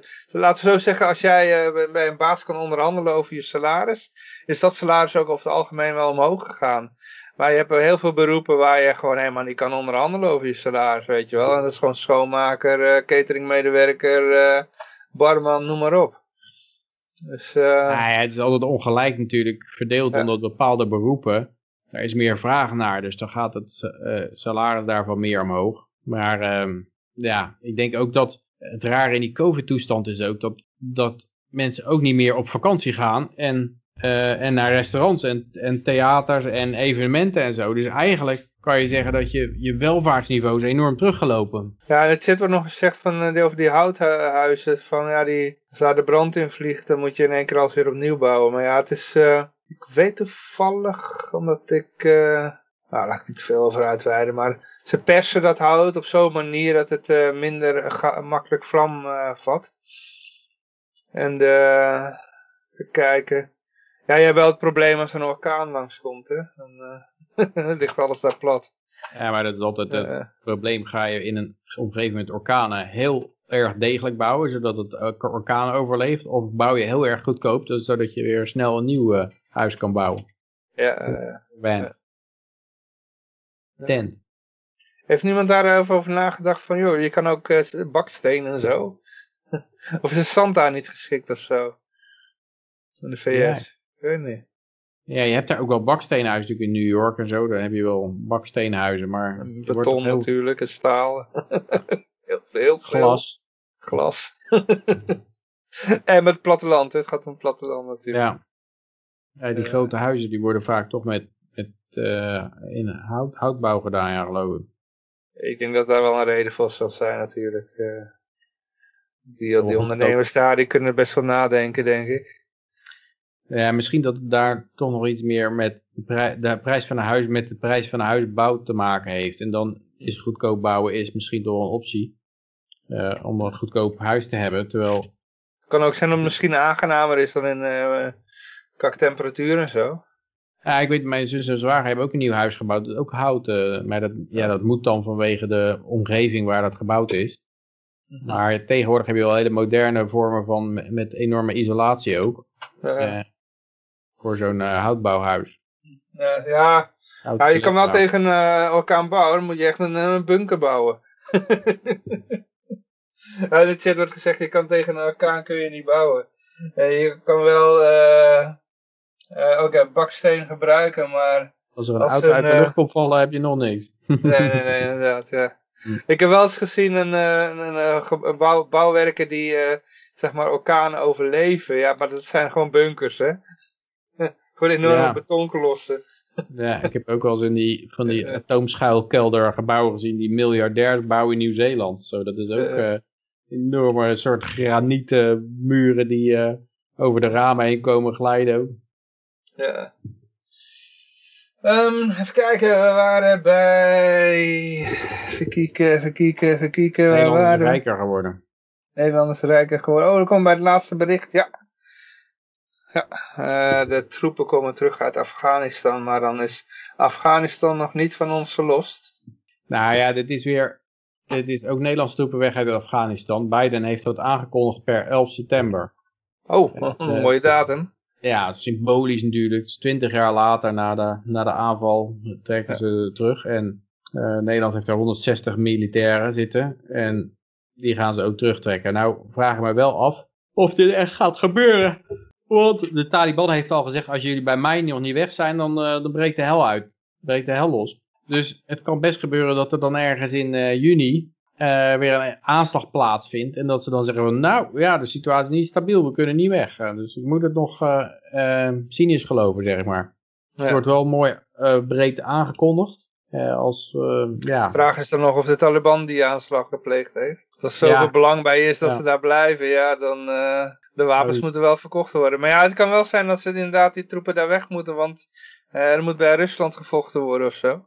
Ja, daar zat ik ook aan te denken. Zijn ze troepen aan het vrijmaken om tegen, uh, tegen Rusland te vechten? Uh, ook hier staat weer een premier Rutte in 2013 in kamp Kunduz. En hij zit weer op de fiets hoor. Ja, het is weer, al, iedereen zit op de fiets. Want, trouwens, vanuit Afghanistan kun je ook natuurlijk Rusland binnenvallen hè? Ehm, ja, ja, maar ik denk niet dat ze dat gaan doen. Nou, weet ik niet. Er wordt ondertussen in de chat uh, gereageerd. Amerika staat vol met uh, bossen en uh, relatief weinig rivieren met klei. Wij hebben al onze bossen aan de VOC verkocht en bouwen dus met baksteen als we hier... Oh ja, dat is nog een reactie op wat we eerder zeiden. Ja, ja, ja. Als we hier uh, een uh, keer een windhoos uh, hebben, liggen de straat ook vol met dakpannen. Ja, dat klopt. Dat klopt. Ja, ja, ja, ja. Nee, inderdaad. Je hebt helemaal gelijk. Nee, maar goed, ja, inderdaad. Nou, er wordt wel toegegeven hier ehm, dat het eigenlijk volledig mislukt is. Dat vind ik al heel apart. Afghanistan die als hoofddoel hadden het trainen van Afghaanse leger en ondersteuning van het herstel van het overheidsgezag na verdwijning van de Taliban. Dat is volledig mislukt, zegt Kamikra. Er zijn geen duurzame resultaten bereikt door missie en bijdrage van Nederland. Maar dit is de Nederlandse militairen niet te verwijten. Er zijn enorm veel projecten met veel succes uitgevoerd in allerlei delen van Afghanistan. Maar als je daar naar het totale plaatje kijkt, zijn er geen structurele resultaten geboekt.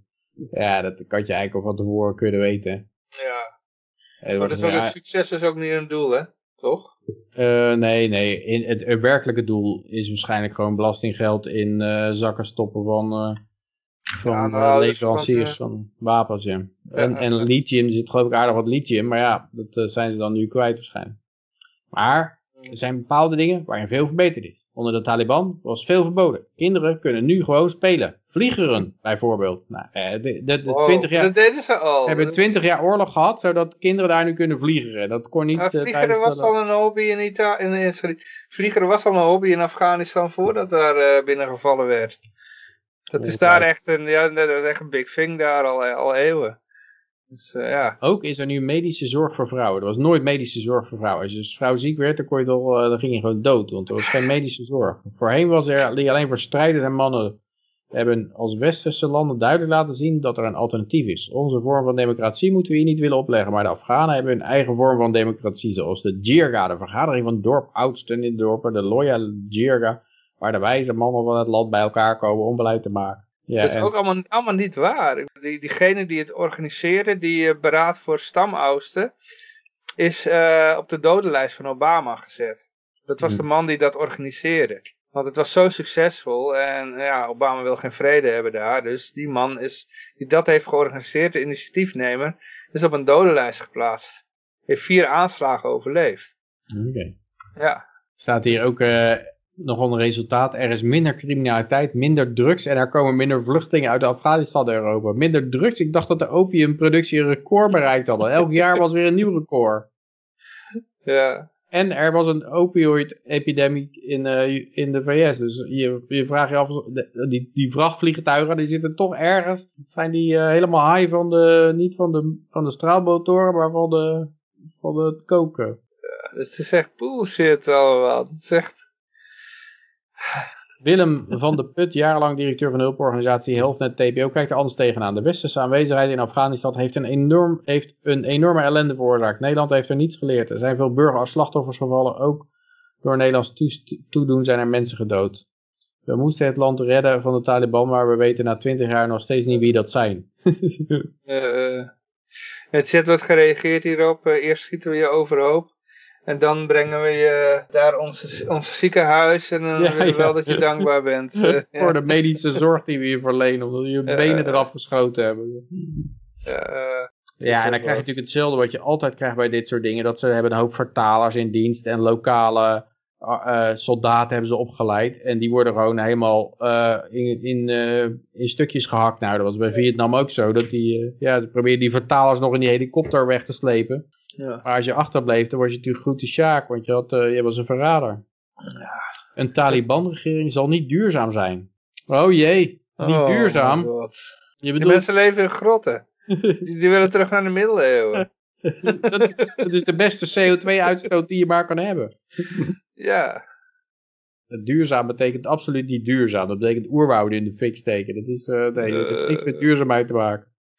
Dat is echt slaat als een lul op een drumstel dit allemaal. Dit, uh, man, dit, dit, is zoveel, dit is echt propaganda dit. ja. Oh my god.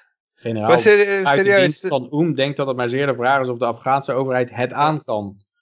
Dus dat betekent gewoon dat, dat ze omvergelopen gaan worden straks.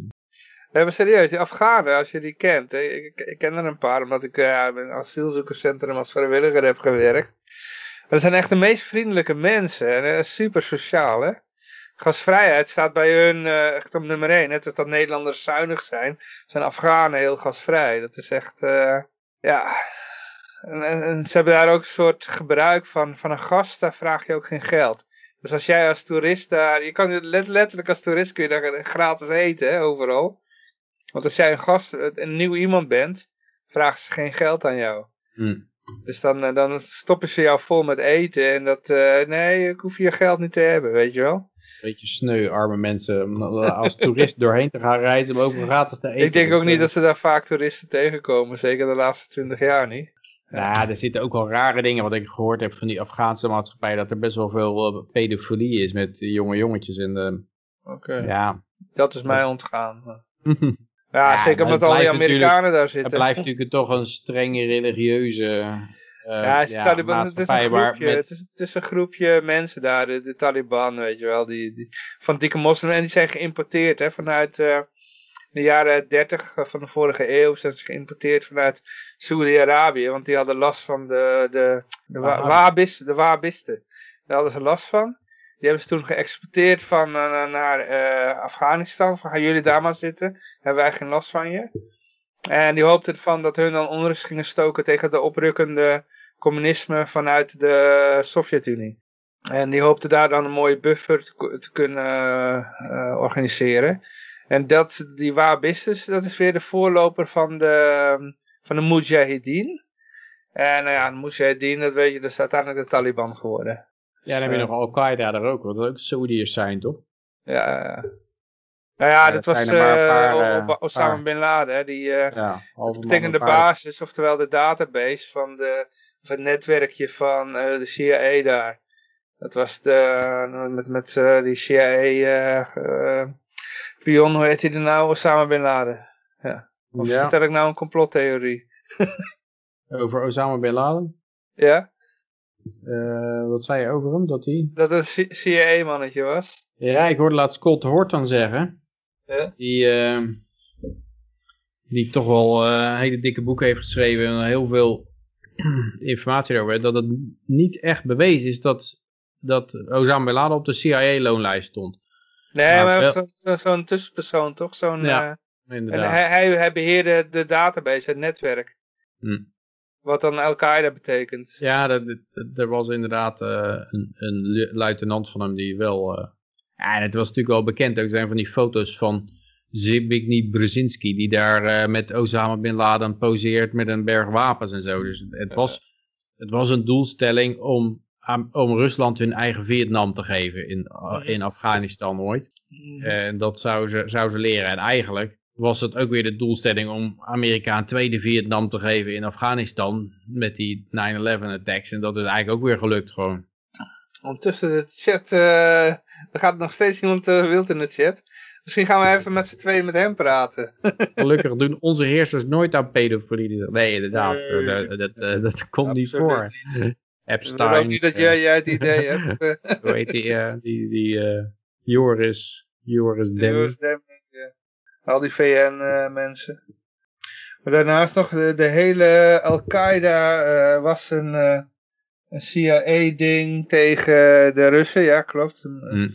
Uh, toen die Afghanistan beter gingen maken, ja ja. Ja klopt, het, is, het ging om verkoop van Stinger-raketten. Uh, je ziet het mooi in dat filmpje van, die film van midden jaren tachtig met, met Rambo, dat hij in Afghanistan was, weet je wel. Ja. Dan, zie je het even gedemonstreerd. je hebt ook zo'n uh, foto van Reagan, die krijgt de Taliban op bezoek en die noemde dat uh, de equivalent van de Founding Father. Ja, ja, ja. ja. Vrijheidsstrijders tegen de Russen, de Russen verdrijven. Ja, ja, ja. het kan verkeren. Op ene moment uh, ben je helemaal populair, en op andere moment ben je opeens de gebeten hond. Ja, klopt. Ja, hij zegt hier, wat betekent de lijst inderdaad. Ja, het netwerkje, de, de database.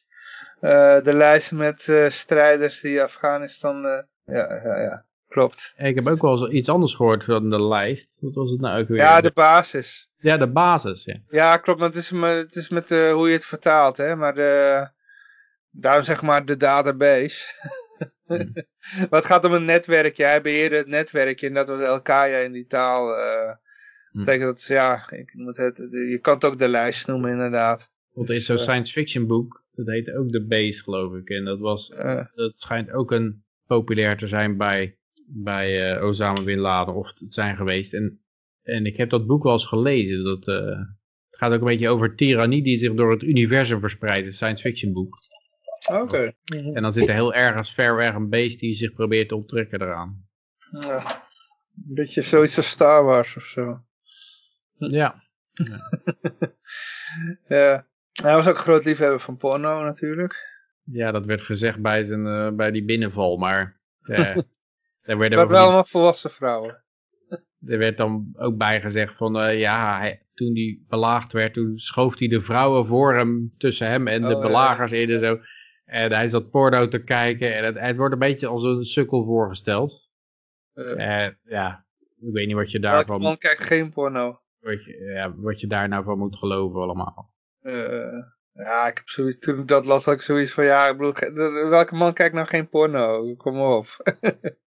Zelfs de paus kijkt Ja, hadden ze dat ze alleen porno van gemaakt of hadden ze nog iets bij uh, verzonnen? Nee, porno, ze hadden nog wel verteld wat Homo-porno of zo? Nee, nee, nee, echt gewoon vrouwen en, en, en, gewoon... Ja, daar, daar maak je geen schandaaltje mee, maar daar hadden ze, ja, inderdaad zou je zeggen, daar hadden ze toch wel iets anders, uh, anders voor kunnen verzinnen. Om een beetje meer als een sukkel neer te zetten. Ja hij zat zich af te trekken toen we... hij schoof een vrouw tussen ons en, de, en hem uh, in. Uh. en dan nog, hè, er zijn er gewoon, er kwamen twee, twee hele, twee van die science fiction helikopters daar naartoe gevlogen. Eentje is daar gecrashed. dat was, was ook nog zo, hè, dat er twee van die dingen eraan kwamen, van die stealth helikopters. Mm er is nog één die heeft, die is nog verongelukt of zo. Die hebben ze als karkas achtergelaten. Dat is ook weer zo, uh, nou, lekker staaltje werk weer. Ja, ja, ja. ja. En het hele team, eh, die SEAL-team, daar is niemand meer van in leven, hè? Die zijn allemaal dood. Ja, die zijn ook uit de lucht geschoten in een helikopter. Dat is ook een heel apart verhaal. Ja, ja. Eh, heb je het idee van, ja, ze moesten, ze moesten het lijk natuurlijk boven de oceaan eruit uh, flikkeren. Want het was een moslimbegrafenis. Ja, dat, dat is een moslimbegrafenis waar ik nog nooit van gehoord heb. Maar het dekt ook prima af dat, dat, je, dat er niks te controleren van is, van het hele verhaal. Ja. En dan, uh, dan is het hele team dat daar getuige van was, wat daar precies gebeurd is, die uh, zaten later in een helikopter en die werden uit de lucht geschoten. Ja. Heel apart. Ja, ik vind het wel heel tekenend. oper, overheid, operaties... En de moordenaar van Osama Bin Laden, of die hem omgelegd heeft, die is ook alweer zelf dood bij een of andere ruzie. Oké. En wat ik ook wel heel tekenend vind voor open overheidsoperaties is dat ze altijd mislukken of uit de hand lopen of te duur zijn. Of, uh, Het gaat altijd mis, weet je wel. dat is ook heel kenmerkend. Ze hebben voor bij de CIA zelfs de term bedacht, uh, blow, uh, blowback. Dat het zo vaak uit de hand loopt, CIA-operaties. Ja, maar ik vind blowback is iets anders dan dat ze met twee helikopters tegen elkaar aanvliegen als ze naar Iran toe gaan in de woestijn. Nee, is dat bij, de, de hand. dat je uh, het hele Midden-Oosten plat bombardeert en dat er dan daar iemand vandaan komt en die schiet dan in Miami de Pulse Nightclub helemaal, uh, helemaal een, mas, een massaslachting aan. Aangevend dat dat er een wraak is voor wat er VS, voor het VS buitenlandsbeleid. Dat is blowbacken. Ja, dat is, dat is nu, maar toen ze die term bedachten, was het omdat ze dan een operatie ergens deden in Midden-Amerika. En het liep zo erg uit de hand dat daar een of andere eh, volksopstand ontstond die ze niet hadden voorzien. Dat is toen ze dachten van shit, ja, nu, hebben we hier een term voor nodig. Oh ja, laten we maar blowback noemen. Hmm. Weet je wel, maar dat, dat, uh, hoor, dat, dat het op een eigen bodem komt, dat hadden ze toen nog niet eens voorzien. Weet je wel, ze, toen ging het alleen maar voor dat, dat, dat al die operaties uit de hand liepen. En totaal anders liepen dan ze hadden voorzien. Hmm. Dus ja, ze hebben die term uh, 19, ergens 1980 of zo bedacht. Na, na allerlei uh, mislukte operaties in Midden-Amerika. De Iran-Contra-schandaal natuurlijk. De dus, landing uh, bij de Pigs Bay of zo. Was het. Ja, ja, ja. Het ging, al, alles, ging, alles ging gewoon mis. Dus niet, niet echt dat je kan zeggen van, nou ja, we hebben, we hebben zoveel jaar hebben we dit en dat en dat en dat en dat gegaan en uh, uh, we, hebben, ja, ja, we hebben een succesje gevonden. Nee, oh shit. Nooit een succesje gevonden. Even kijken, Bay of Pigs zegt iemand al. Ja, ja, ja. ik denk dat het toch... Ja, je kan het een succes noemen als er een hele hoop belastinggeld in de zakken verdwijnt van... Uh, ja. ja. Wat je natuurlijk bij Irak had, is dat je die, had die burning pits. En dan werden er gewoon allemaal nieuwe computers besteld. Mm En dan stond er verkeerde virusscanner erop. En dan staken ze die allemaal in de brand en zei stuur me nieuw op. Er de verkeerde virusscanner op. En dat waren natuurlijk allemaal orders voor HP eh, of zo. En mhm. daarmee wordt de HP ook heel blij van die oorlog. En zo zaten al die bedrijven, eh, hele vrachtwagens werden in de fik gestoken omdat de oliefilter uh, vol zat. En ze moesten eigenlijk een nieuwe oliefilter hebben. En, en, en, en er wordt gezegd dat die zoon van Biden, dat hij daar ook kanker van gekregen heeft. Die zat daar toen. Oké. Die eerste zoon, zeg maar. Niet die ene die, uh, die selfies, uh, die pornofilms wil maken graag. Ja, die Bob of zo heette die, hè? ja, die andere. Ja, Bob was dat toch? Ik weet niet of die Bob heette, maar het schijnt dat die daarvan. En, en dat is natuurlijk ook een manier van, ja, als je kijkt hoeveel geld er is uitgegeven aan die Irak-oorlog en je kijkt hoeveel olie je daarvan had kunnen kopen, dan moet je concluderen dat die oorlog niet om de olie ging. Want je had veel meer olie daarvoor dat geld kunnen kopen. Waar, waar het om ging is om inderdaad een hele hoop van die, ja, je gooit het plat en je laat Bechteldt alles opnieuw opbouwen. En uh, Dick, Dick Cheney zijn uh, toko. En uh, zo, ja, zo kan je natuurlijk een heleboel herstelwerkzaamheden doen. Maar dat gebeurde op een heleboel vlakken. En er werd natuurlijk van alles geleverd aan die gigantische ambassade die ze daar hebben in de Green Zone. Mm. En ze, ze deden ook hele rare dingen. Ik was gehoord, dan werd er iemand die ging dan kookcursussen geven aan Iraakse vrouwen om om ze beter diver, gezonder te laten koken of zo. En dat was gewoon, wordt er iemand ingevlogen. Dat is dan ook een kok die dan nog goed, goede connecties had. En die ging daar gewoon kooklessen geven. Natuurlijk ook voor een exorbitant tarief. En iemand die er met een library rondging, of een, bibliotheek. dus dat, daar, daar, daar is door Jan en Alleman is daar aan verdiend. En ik denk dat dat ja. werkelijk het doel is van de oorlog. dat, dat je een hele hoop belastinggeld om, om zogenaamd om iedereen veilig te houden. En daarmee keuren ze het goed. Maar ondertussen zit iedereen zijn zakken te vullen daarmee. Nou, de, de, het punt is dat uh, eh, CIA werd uh, oorspronkelijk, ging er weinig, tenminste over het algemeen gaat er weinig belastinggeld naar de CIA toe. In verhouding met de, uh, de andere inkomsten die ze hebben. Ze worden voornamelijk door de, uit private fondsen worden gefinancierd. En dat de reden heeft, omdat het is vanwege de audit. Uh, ze willen hun operaties geheim houden. En daarom willen ze zeg maar... Uh, buiten het congres houden. Zo. Ja, buiten het congres houden. en dus niet met belastinggeld gefinancierd worden. en daarvoor wordt het via drugsgeld. Er wordt met drugsgeld gefinancierd. Nou, dat, dat niet alleen. Er is een heel bekend verhaal. Uh, het is ook al inmiddels gepubliceerd. Er zijn zelfs al hoorzittingen over geweest in 1969. Dat was de zogenaamde culturele oorlog. En dat deden ze met kunst. ze hebben toen ehm, er zat Rockefeller zat erbij. Uh, nog een paar mensen. Uh, die hebben dat gefinancierd. En het doel was dat ze uh, een culturele oorlog gingen voeren tegen de Sovjet-Unie met kunst. En je weet, de Sovjet-Unie die hadden een hele realistische stijl van, van schilderen. Weet je wel, van... Nou, je ziet een hele sterke man en, en, die, die dan een, ergens naartoe wijst of een Sovjetvlag in de hand houdt. Of de, de leider, weet je wel, wordt afgeschilderd als een soort Rambo. En uh, weet je wel, dat is die stijl van de Sovjet-Unie. Dus er moest iets tegenover gestaan en dat was abstra uh, abstracte kunst. Of expressionisme. Dat, dat, dat, dat idee was er al in 1945. En toen had je nog de voorloper van de CIA, heette de OCB of zoiets dergelijks. Ik weet niet meer wat die exacte naam was. En die ging dat uitvoeren, maar ja, toen werden nog, die werd gefinancierd met belastinggeld en dat, eh, dat kwam in het nieuws terecht. Het, viel niet in goede aarde bij, bij het volk. Dus toen had uh, de toenmalige president, volgens mij was dat Eisenhower geloof ik, Truman, ik weet niet meer. Die had zoiets, oké, dan moeten we even anders aanpakken. Dat, dus laten we, de, laten we een opvolger bedenken voor de CIA. En het doel van de CIA was eigenlijk alleen maar uh, inzamelen van, van, van, uh, van inlichtingen. Maar ja, zoals we weten hebben die meer dingen gedaan dan dat. uh, maar het eerste ding wat ze dus gingen doen was dat. Dat project met die abstracte kunst. Ja, er is ook, kijk, ik weet niet of je die film kent, Staring, Staring at Goats of zo. Dat was een, een gerucht dat er dan in de Sovjet-Unie dat ze aan psychologische oorlogvoering doen. En uh, uh, George Clooney speelt in die film ook. Oké. en uh, Men Who Stare at Goats was het geloof ik. En, en dan, dan gingen ze kijken. zeggen, ja, de Sovjet-Unie zijn zo heel ver. En dan zouden ze onze onderzeeërs kunnen laten zingen door psychische krachten. Ja, ja, ja. En ja, wij moeten echt daar iets tegenover stellen, want anders raken wij achter. En dan hadden ze een project waarbij waarbij ze dan gingen proberen een geit dood te staren. ja, dat is ook wel echt gebeurde, eh, echt, uh, echt gebeurd, uh, gebeurde, gebaseerd op waar gebeurde verhaal. Oh, en uh, aan het eind gewoon helemaal onder de LSD in tanks rond en zo. En het is, het is uh, en, en die vent die begint daar ook zelf in te geloven en die probeert door een muur heen te rennen. En die knalt gewoon keihard tegen die muur op. Ze zijn, zijn, helemaal stoned en, en in de helemaal high.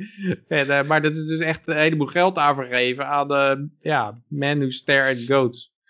Dus je kon, je kon alles gefinancierd krijgen. Er was gewoon ja, oneindig, eigenlijk oneindig veel geld beschikbaar. Voor je, je kon gewoon zoiets verzinnen. Ja. Nou, ik zal nog even uitleggen hoe, hoe, dit, hoe dit zat met die uh, abstracte kunst. Uh, wat eigenlijk op neerkwam is dat een klein select groepje mensen, die hadden voorkennis, dat een bepaalde kunststroming uh, populair gemaakt ging worden. Dus die hadden al van, uh, van een prikkie, hadden ze al die kunst ingekocht, waaronder Nelson Rockefeller geloof ik. of in ieder geval een van de Rockefellers. Die was al een van de hoofdsponsoren hiervan.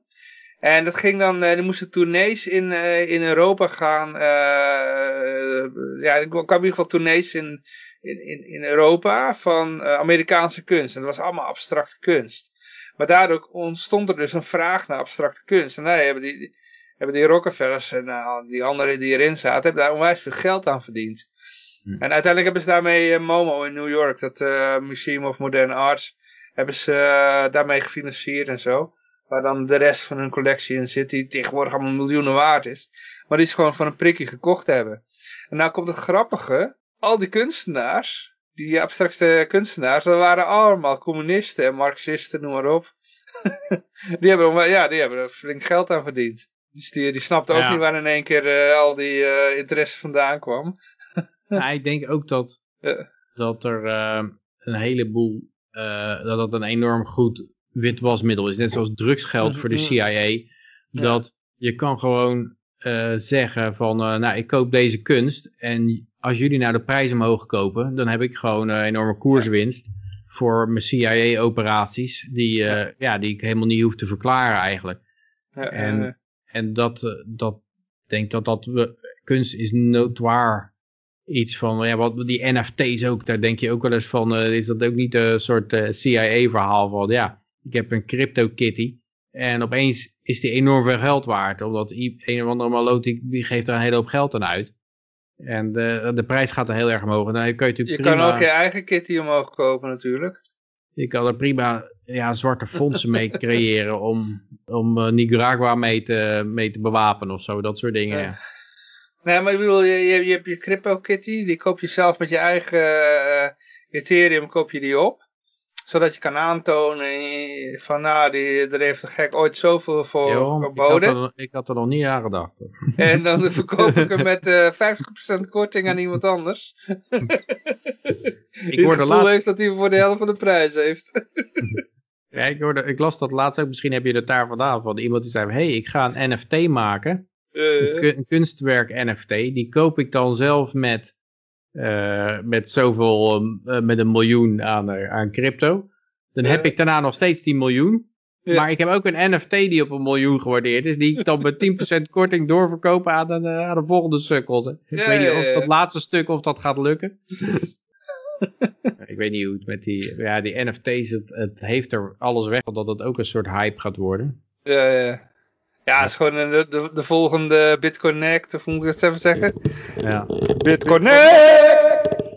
nou ja, als je ook kijkt naar wat er nou met Dogecoin gebeurt, dat is dat nou? Dat is een coin waar helemaal geen ontwikkeling meer op gebeuren, waar geen development team achter zit. Die wordt gewoon, hey, ja, of Musk dat nou hoog zit te komen of eh, niet, maar... Daar begonnen we de uitzending mee inderdaad, met die Cardano-baas die daar, uh, daar kritiek op had.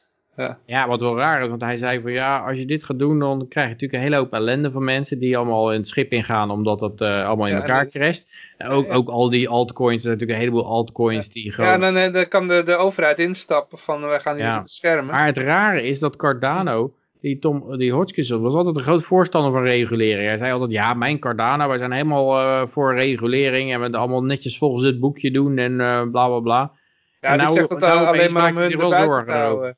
Ja, die zegt dat natuurlijk om hun erbij buiten te houden. Maar als je kijkt waar ze zitten, ze zitten allemaal in, in, in landen, de, de vestigingen van, uh, van het bedrijf erachter. Dus HO, uh, input-output, sorry. Nee, maar die, die hoor de input-output, die zit allemaal in, in landen waar bijna geen regulering is, hè. Dus uh, hij voldoet dan wel netjes aan de, de eisen, maar... Uh, ja, maar dan dus, is het ook zo. Probeert ze wel allemaal erbuiten te houden, ja. Als jij een ICO doet en je verkoopt die, die coins aan Amerikanen, dan ben je alsnog te sjaak, want dan komen ze je tot het einde van de aarde achtervolgen, omdat je aan Amerikanen had verkocht hebt en dat mag alleen met hun toestemming. Ja, ja ik denk dat die Cardano-basis dat natuurlijk ook als de dood voor die, uh, die regulering, dus die probeert het allemaal een beetje, die is liever kwijt en rijk. Ja. ja. ik weet niet wat ik ervan moet denken. Dit, uh, er zijn een aantal van die, van die coins die vliegen naar omhoog. Binance bijvoorbeeld ook. Binance, dat is gewoon een kopie van Ethereum. En hebben ze de gas fees wat verlaagd. Dus dat je, uh, uh, of de gas limit verhoogd of zo, maar dat, dat het wat goedkoper is dan Ethereum. Maar die zijn nou al, wat is het, 86 miljard market cap, terwijl Ethereum is 72. Dan zit je op 93, zo, je zit op 3, een derde van de market cap van Ethereum. Ja. Dan weet ik niet of zij er zelf nog ontwikkelaars en hebben die er wel doen. Ik geloof dat Binance wel wat meer ja, ook zelf eraan aan doet. Maar ja, bij Dogecoin is het natuurlijk helemaal vreemd. Oh. Ja, maar ik hoorde nog van Binance dat, dat er nou de Ethereum ook weer ging scalen op Binance. Omdat die een, uh, ja, technologisch weer iets uh, hadden verbeterd. Ja, ik geloof dat Binance het wel wat verbeterd heeft. En ze maken het ook makkelijk om, van om contracten over te nemen van Ethereum naar Binance, geloof ik. Ja, dus uh, ja, dan zijn natuurlijk een heleboel van die Uniswap dingen die, die denken van nou, dan gaan wij op Pancake Swap, dan gaan wij onze DeFi maar op Binance doen, want het is goedkoper. Ja, uh, ah, maar toch, ja, ik denk do de Dogecoin, ja, het is... Uh, ik, ik, ik, ik, kijk, ik, ga, ik moest Charles Hodgkinson wel gelijk geven, weet je wel. Ik ben expres niet daarin meegegaan. Want ik kon ook inderdaad, de, ja, toen het erop geleek dat dat omhoog ging, ja, de, ik ook flink in kunnen kopen. Maar ik heb dat juist niet gedaan, want ik, meer met het idee van, het is niet mijn pump en dump, weet je wel. Het is mm. iemand anders pump en dump. Mm. En die kan ieder moment zeggen van, nou ja, oké, ik ga, ik ga cashen. ja. en daarnaast, ja, ik had nog niet eens gedacht van dat het een onderontwikkelde munt is. Mm. Weet je wel? En ze hebben geen development team. Dus als de, als de, als de Wallace in één keer een, uh, een zwakte hebben waardoor een hacker heel makkelijker erin kan of zo, of iets dergelijks, uh, weet ik veel. Of dat het gewoon niet werkt, ja, er is geen development team die je kan aanspreken van doe eens wat aan. Ja. Nou ja, je ziet wat je een beetje ziet, en dan komen we eigenlijk onterecht weer bij het beginsegment terug, maar dat die coins uit het verleden zoals Dash en Litecoin en, en dat soort die altcoins die het vroeger heel goed deden, die hebben nog een hele zooi backholders, denk ik, die er vanaf willen. Omdat die nog steeds de wonden likken uit 2017. Daarom zie je dat ze niet zo hard omhoog vliegen als, als zeg maar die, die dingen als uh, Polkadot en, uh, en ja, een beetje Binance Coin, allemaal van die nieuwe, nieuwe dingen. Chainlink, dat zijn eigenlijk nou, dingen, die hebben geen verleden waar ze op stuk lopen. Uh, Litecoin zit al een beetje op zijn, uh, op zijn, op, op zijn uh, niveau waar, op zijn vorige all-time high. Terwijl Bitcoin Cash zit daar nog niet eens, hè? Nee. Nou, terwijl, terwijl die wel het laatste, bij de laatste, toen alles omhoog ging, hoorde die wel bij de hoogvliegers. Ja, ik, ik, denk wel dat Litecoin uiteindelijk weer een nieuwe all-time high gaat zetten. Ja, ja zeker. Die, dat zal, die, zal wel gebeuren, maar bijvoorbeeld, neem, neem bijvoorbeeld EOS. EOS en IOTA en zo, dat waren allemaal Neo, dat waren high flyers van de vorige, uh, de belofte Ethereum killers van toen. Maar die zitten nou op 22, op, op uh, 25, op 26. Dus dat, is, dat zit toch wel een heel stuk lager. En ik verwacht ook niet zo snel dat dat nou weer... Dus, uh, er zijn gewoon een aantal nieuwe dingen. Die Uniswap is nieuw, die, die Polkadot. Cardano is niet nieuw, die, die waren in de volgende... Ja, 2017 zijn ze begonnen, eind 2017. Ja, dus die zijn ook die, hebben, die hadden ook een stevige all-time high staan uh, waar mhm. ze... Die hebben toen geen enkele promotie daaraan gedaan. Het is alleen maar gestegen. Vanwege het feit dat het, een oud uh, Ethereum oprichter is. Mm. En toen natuurlijk vanwege zijn verhaal, zijn achtergrond met die uh, DAO, weet je wel. Ja. Waardoor Ethereum Classic ontstaan is. Dat het, ja, geeft mensen toch wel het gevoel dat het een principieel mannetje is. Maar wat, wat ik wel leuk vind, en dat is wel een, een verklaring die uh, mensen zeggen dat uh, waardoor uh, Bitcoin Cash zo gestegen is. Dat is vanwege de, dat gesprek met, uh, met Kim.com. In, dat, mm. in die, ja, ja. die chatroom van, van die Bitcoin maximalisten. En dat heeft, ja, waar die, uh, waar die maximalisten eigenlijk allemaal enorme eikels waren. Ja, ja, ja. ja behalve dan die host. ja, maar ja, die konden haast geen uh, controle overhouden. Nee, nee, nee. Maar weet je, die ene die zo uh, tekeer ging, weet je wel, die meteen al begon te schreeuwen en hij is een verrader, die Kim.com en ik snap niet dat je hem erin hebt. Weet je wie dat was? Jimmy Song. Oh. Ja, Jimmy Song. Ja, dat is toch een aardige houten op Bitcoin gebied. En die klonk als een klein kind, vond ik. Ja, ja, ja. Maar die heeft dus zijn hele life savings erin gegooid in Bitcoin. ja. En dan komt zo'n Kim.com, die komt zeggen, ja, ja, wat is een kutman die niet... Ja, dat zei hij niet. Nee, maar hij had... hij was heel genuanceerd. Hij had goede argumenten. Zijn argumenten waren van, ja, die on- en off-ramps, die kan je die kan de overheid zo killen of reguleren of heel moeilijk maken. Je moet een betalingsmiddel, uh, het moet als betalingsmiddel kunnen fungeren tussen mensen. En dat doet Bitcoin momenteel niet. En Lightning, dat, dat uh, vindt ook geen aftrek. Dus ja. ja, dus Bitcoin Cash is, is best wel iets om over na te denken. Maar mensen die maximalisten die vliegen helemaal door het dak heen. Als, als je het ook, en zeker bij Bitcoin Cash. Niet eens bij al die, al die andere coins die er zijn. Als je het over nano of zo hebt. Dan zullen ze niet helemaal uh, wit, rood aanlopen. Maar alleen Bitcoin Cash. die hebben niet eens fees, nano. Hm. ja.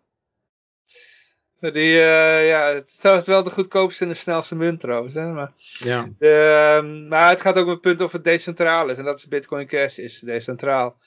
Omdat, ja, hetzelfde als Bitcoin. Maar de, uh, ook over die, het hele idee met die blokken. Het hele idee van die blokken is gestoeld op het feit dat die... Uh, ja, je moet het met een Raspberry Pi kunnen minen of zo, weet je wel. En dan zeggen van, ja, ja, als, als als, als, dat niet, als ze die blokken groter maakt, dan wordt het alleen maar een dingetje voor bedrijven, weet je wel. En dan heeft Hij zou zeggen dat, dat, je, dat je dan niet meer een full node kan draaien en dat je daarmee minder full node krijgt en minder gedecentraliseerd. Ja, en, precies. Ja, dat is een voorspelling, dat is een hypothese over, de, over de toekomst. Ja. En Kim.com zei ook van ja, maar die hardware groeit ook mee, dus die wordt ook steeds krachtiger. Dus die Raspberry Pi, daar kan je op een gegeven moment ook een, een, een Bitcoin Cash node op draaien. En ja, uh, die, die, maximalisten zeggen ja, maar voor een gedeelte komt dat ook dat het nu nog kan, omdat Bitcoin Cash niet zoveel gebruikt wordt. Als het meer gebruikt zou worden, zou die blockchain heel hard gaan groeien. En ik geloof dat ze bij Nano hadden laatst ook een probleem met spammen, omdat de kosten nul zijn, dat, dat die hele de blockchain vol gespamd werd.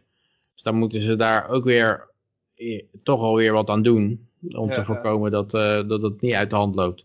Oh, er komt iemand, volgens mij is dat Lucas. ja, ik had hem net gemaild, maar dat is inmiddels wel een uur geleden, denk ik. Van, uh, even kijken, nog bezig? Ja, ja, ja, ja, we halen hem even erbij. Nee, Lucas.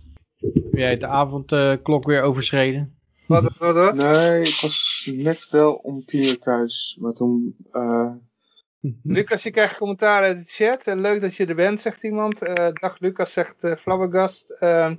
of JP zegt leuk dat je er bent.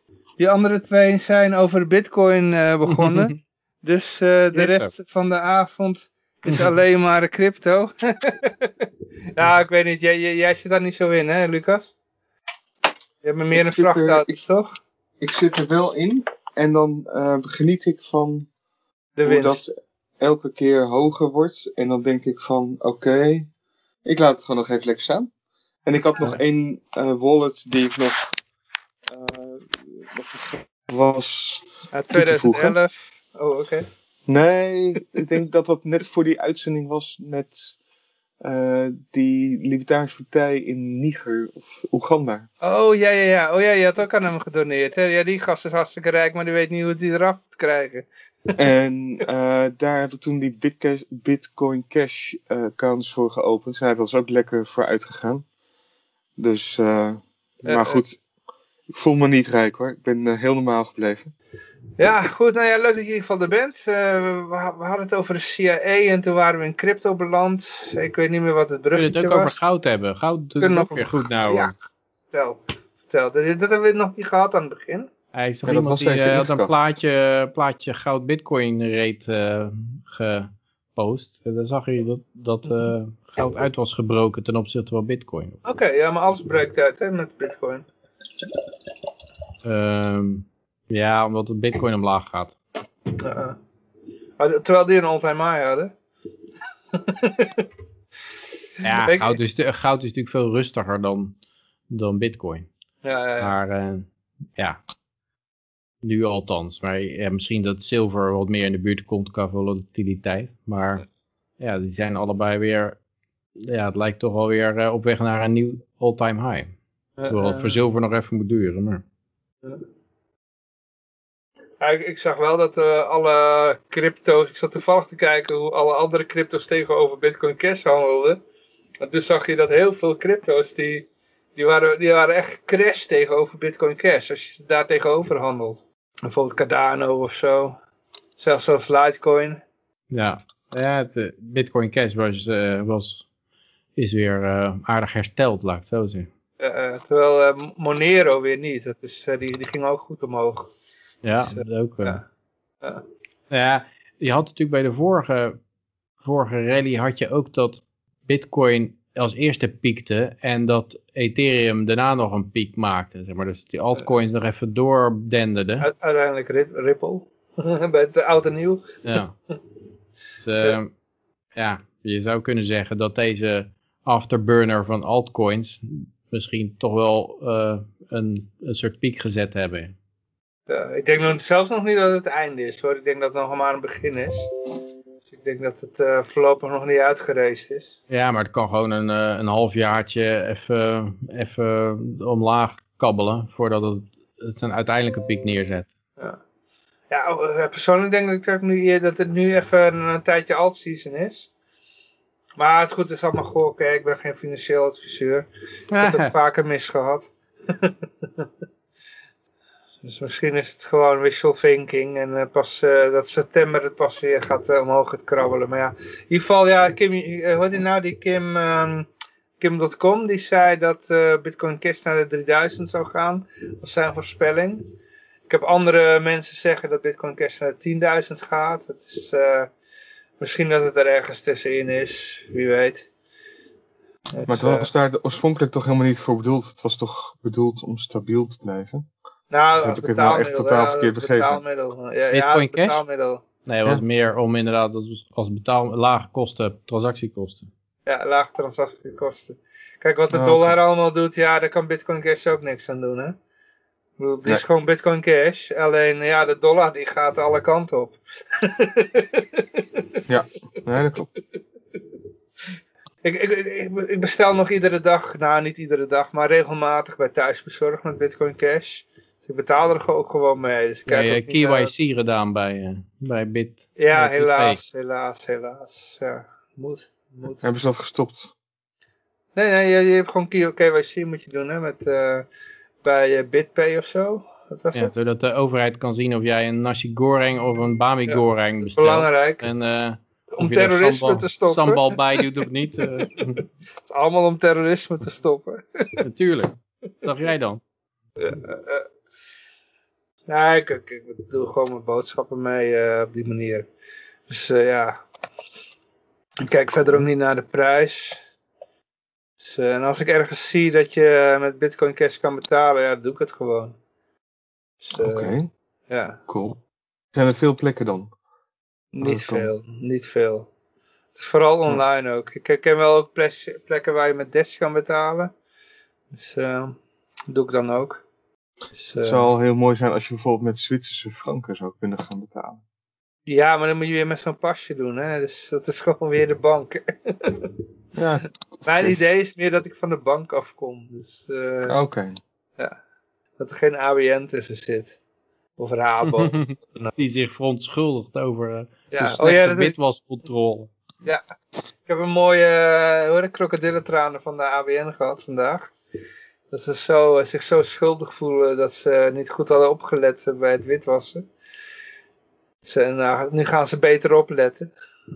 Uh, Uit, uitgebreide excuses. en de grap is, dat wordt dus, uh, je hebt ook een wet daarvoor, de WFTT volgens mij, of WWFT. Mhm. Wet witwassen, financiering, terrorisme. Mm Wet bestrijding, witwassen, financiering, terrorisme. En uh, dat, ik heb een WOP-verzoek heb ik uh, een tijd geleden gestart om te vragen wie of via welke bank dat geld naar die terroristen in Syrië was overgemaakt. Oh, Van onze overheid. ja, maar daar heb ik, nog, heb ik nog geen antwoord op gekregen. Dus ik, ik zal ook even kijken of ik daar recht heb op uh, een schadevergoeding. Maar uh, daar ben ik dus wel benieuwd welke bank dat is geweest. en of die bank dan ook daarop aangepakt gaat worden. Want er is dus ja, blijkbaar toch geld bij terroristen geland. Ja, uh, ik vermoed dat het de bank van de Nederlandse gemeente is, maar we gaan, uh, ja, moeten het antwoord nog krijgen. Uh, waarschijnlijk krijg je een, een, velletje dat of grotendeels wit of grotendeels zwart gekalkt is.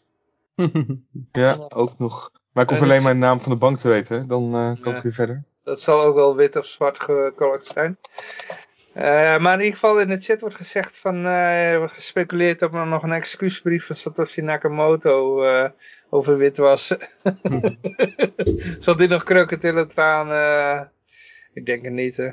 vermoedelijk, is die, vermoedelijk is lang overleden, tien jaar geleden, maar dat is ook een speculatie. Ja, maar het is ook helemaal niet nodig. Ik bedoel, iedereen moet gewoon doen ermee wat hij wil. En wat de ander ermee doet, is niet mijn probleem. Zolang de dienst maar geleverd wordt. Ik denk dat als hij nog in leven zou zijn, dan zou hij daar inderdaad uh, geen traan om laten. Nee. Dat wel, inderdaad, ja, dat was wel een goede move, dat hij zich altijd, zijn identiteit altijd uh, geheim gehouden heeft. Het uh, Cardano, waar we het net over hadden, daar is de, de, ja, de frontman, die, die heeft iedere dag wel een uitgebreide, zijn uitgebreide mening, gooit hij op Twitter en die probeert zich altijd, ja, dus inderdaad, hij zit altijd in een soort spagaat tussen die uh, eh, KYC, het tevreden houden van de overheid, en uh, ja, toch weer, uh, hoe noem je dat, privacy waarborgen en dat soort shit. Dus hij zit altijd in die spagaat, weet je wel. Dus ja, dan, dan snap je Satoshi Nakamoto wel. Even kijken. rente op bank in Syrië is een stuk hoger. Oké, de rente in Syrië is hoger dan in NL. Ja, maar ook de risico's zijn hoger, dus ja. Ja, maar ze zullen niet bij de staatsbank van uh, het land Syrië. Uh, als het naar nee. terrorisme ging, dan ging het natuurlijk naar een Riba-bank. Dat is, Riba dat is natuurlijk ook nog interessant in de Ja, moslimbank, die hebben geen rente. Maar dan heb je, een, heb je een hoge rente op een munt die hard omlaag gaat, denk ik. Nee, nee, nee. In, in, in, nee, nee, dan was het uh, in ISIS, een bank van ISIS. En die hebben geen rente. Want dat mag nee, niet. maar die hebben gewoon wel een fees, want ze moeten wel geld verdienen. Dus, uh, ja, ik weet niet hoe ze dat doen, maar de, volgens de, dat is het hele punt. Er zijn toch trucjes omheen, uh, dacht ik. Ja, natuurlijk. Ze, ze, zullen altijd wel iets hebben. Want ze moeten wel geld verdienen. Precies. Maar rente is in, is in de islam is dat een, een, een no-go. Ja, maar goed, er zal wel wat voor zijn om omheen ja, te werken en toch geld te verdienen. Dat wel, ja, ja, ja. Dus. Ja, dat wel. Ja, maar hoe weet ik niet. Het zal wel interessant zijn hoor. Ik zou het wel willen weten. ik spreek zat moslims, dus uh, ja. Nou, vraag het. Ja, ja, nou ja, die, goed, ja, die zitten meestal gewoon in Nederland, dus die, die hebben daar geen idee van. En dat zijn ook maar, uh, het is net als dat jij aan een gemiddelde christen vraagt van, uh, ja, hoe, hoe, wat, wat is de officiële lengte van Satan of zo, weet je wel? Dat, ja, dat weten ze ook niet. ik zou het zelf ook niet weten, maar uh, ik denk dat theologen het niet eens weten. 6 meter, uh, 66 centimeter of zo. zal, ik eens, uh, zal ik eens kijken. How do Muslim banks charge interest? Muraba Murabana, zegt iemand in de chat. Uh, even kijken hoor. Wat is Mirbana? Mirbana uh, also refers to uh, cost plus. Financing is an Islamic financing structure in which the seller and buyer agree to the cost and make a markup of an asset the markup takes uh, place of interest. Heeft, uh, oh, het, heet, het heet een markup dus. In plaats van interest. Nou, dat hebben we ook weer duidelijk. ja, uh, interest is illegal in uh, Islamic laws. Uh, assets uh, is not... Oké, okay, het is geen interest. Oké, okay, het is iets waar je over moet onderhandelen. Laat ik het, ja. Daar zijn ze inderdaad wel goed, bij, goed in in de Arabische landen. Oké, okay, uh, with a rental loan agreement, the purchaser does not become the true owner until the loan is fully paid. Oké. Okay. Ja, interessant. Ja, waarschijnlijk moet je dan meer hoofdsom terugbetalen of zo. Ja, hij moet erover onderhandelen, onderhandelen, dat staat er. Hm. Ze hebben het een uh, markup genoemd. Ja, ja. Ja, ja. Hey, ik ga er denk ik eens mee nokken. Ja, ja. Uh, goed, ja, dankjewel dat je er was. Uh... You see, actually it's a myth that Islamic banks don't charge interest. They do and call it a fancy name called a rent. Rent is another form of fixed income sur surcharge like interest. Ja, okay. het is gewoon een ander naampje. Anders wordt er gereageerd in plaats van een lening, doen ze een, een joint venture. En ze doen een joint venture waarbij de bank het geld inlegt en de lener voor de inkomsten zorgt als de inkomsten uiteindelijk hoger is dan de inleg, uh, wordt het joint venture opgeheven. Oké, dus je moet net zo lang terugbetalen tot er meer geld in zit dat je geleend hebt en dan wordt de joint venture opgeheven. En dan heet het geen rente. Nee. en Jood had het kunnen bedenken. Sorry. Is, uh, het gaat een hele hoop verschil maken inderdaad. Ja, ja. Hé hey, jongens, toedeledokie. Prettig avond. Hoi hoi. Yo. je mag nog blijven hangen hoor, als je wil. Uh... Uh, dus, dus ook daar uh, word je dus gewoon nou, niet genaaid, want je, je het is... Nee, je, je, komt overheen. Er wordt gewoon een dienst geleverd. En ook met gold money, daar betaal je ook een soort bewaargeld. Of kan je, ik weet even niet meer het goede, goede term daarvoor, maar voordat het goud voor jou bewaard wordt. Ja, maar dat is verdienen, dat is gewoon de vergoeding voor de dienst. En er zit ook een winstmarge op, wat logisch is, want anders heeft dat... als bedrijf natuurlijk helemaal geen zin om voor te bestaan. Ja, precies. Dus, er moeten uh, ook uh, loonkosten betaald worden van al die mensen die ze moeten regelen. Ja, dus, uh, ja. en nu de verdienmogelijkheden van banken om bijvoorbeeld even geld twee dagen achter te houden voordat het werd overgeboekt, die, die verdienmogelijkheden zijn weg. Dus nu zie je langzamerhand die maandtarieven of die jaartarieven voor het hebben van een rekening omhoog gaan. En daar gaan mensen ook over zeuren. Maar ja, uh, ze werken zelf ook niet gratis, denk ik dan. Nee, nee. Dus, er allemaal gebouwen die betaald moeten worden. Precies. Ja. En ook je dat ziet wel steeds meer hè? Ja. De ABN's eh, en de rouwvestigingen. Ik had het toevallig nog over met uh, hoe ze zat met de, de, de, Bank van het Vaticaan. Want dat was vroeger altijd de erepositie. En uh, de Medici, de eerste internationale bank, is uh, mm -hmm. er groot mee geworden. Hele interessante geschiedenis. En recentelijk, ik heb het als een uitzending behandeld, was de Morgan Chase. die dat toen bedankt daarvoor, na, na, na, na, een jaartje geloof ik. Want die, wat eigenlijk, ze hebben nooit gezegd van het is een soortje bij de Vaticaan, maar als, uh, als jij als grote zakenbank zo'n erepositie weigert, dan uh, betekent dat eigenlijk dat het een zootje is bij het Vaticaan.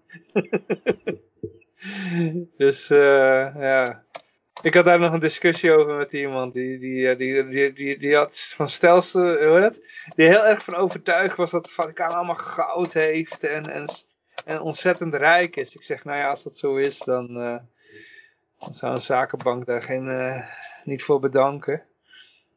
Nee. Dus, uh, je ziet in Nederland en ook heel veel andere landen dat de katholieke kerk heel veel van hun vestigingen verkoopt.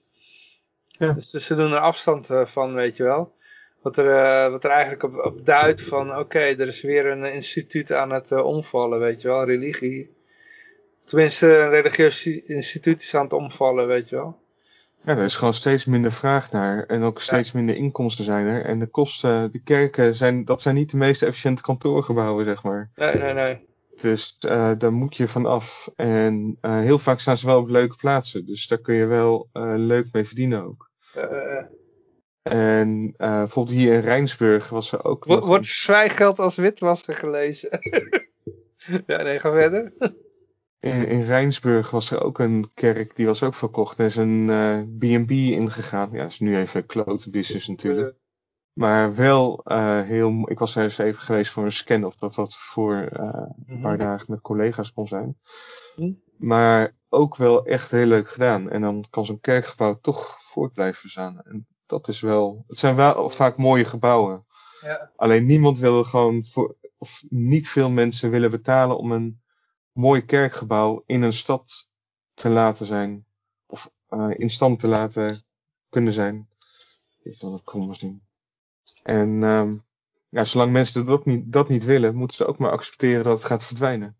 Even, ja. dat het, even los van dat het heel vervelend is voor iedereen die erbij betrokken is. Ja, Laat het maar. ja je, je ziet al die, die, die Pinksterkerken, die, die zie je nog wel als uh, kolen uit de grond uh, schieten. Dus die, die doen nog wel goed, weet je wel. Ja, maar die krijgen ook inkomsten uit het buitenland. Dus, uh, ja, ja, ja. CIA. Oh. Kijk, de, de, ja, maar goed, de katholieke kerk heeft het echt lang volgehouden hoor. Ja, ja, ja. Dus, uh, die had weinig in, concurrentie. ja, en in Azië gaat het ook nog steeds lekker. In Zuid-Amerika, ja, Mexico zit nu echt wel de klap dus, erin. ja.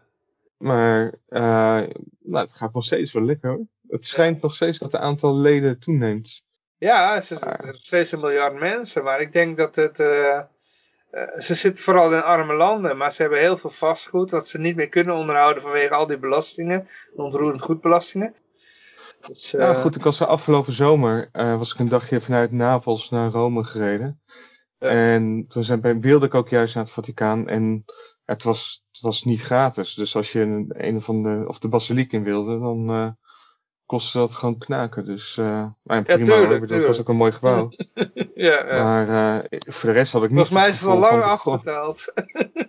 ja, huh? het BMW i3 hadden ze als politieauto, dat was wel cool. Hmm. En het was sowieso een hartstikke mooie plek natuurlijk. En wat ook opviel, we waren ook nog even langs het Colosseum geweest. Daar waren dan best wel veel uh, mensen die uh, oorspronkelijk waarschijnlijk uit Afrika komen en daar geboren zijn. En uh, daar bij het Vaticaan was alles, was daar niks van te merken, zeg maar. Het was wel echt heel erg rustig en ja, prettig ook daardoor. Ja.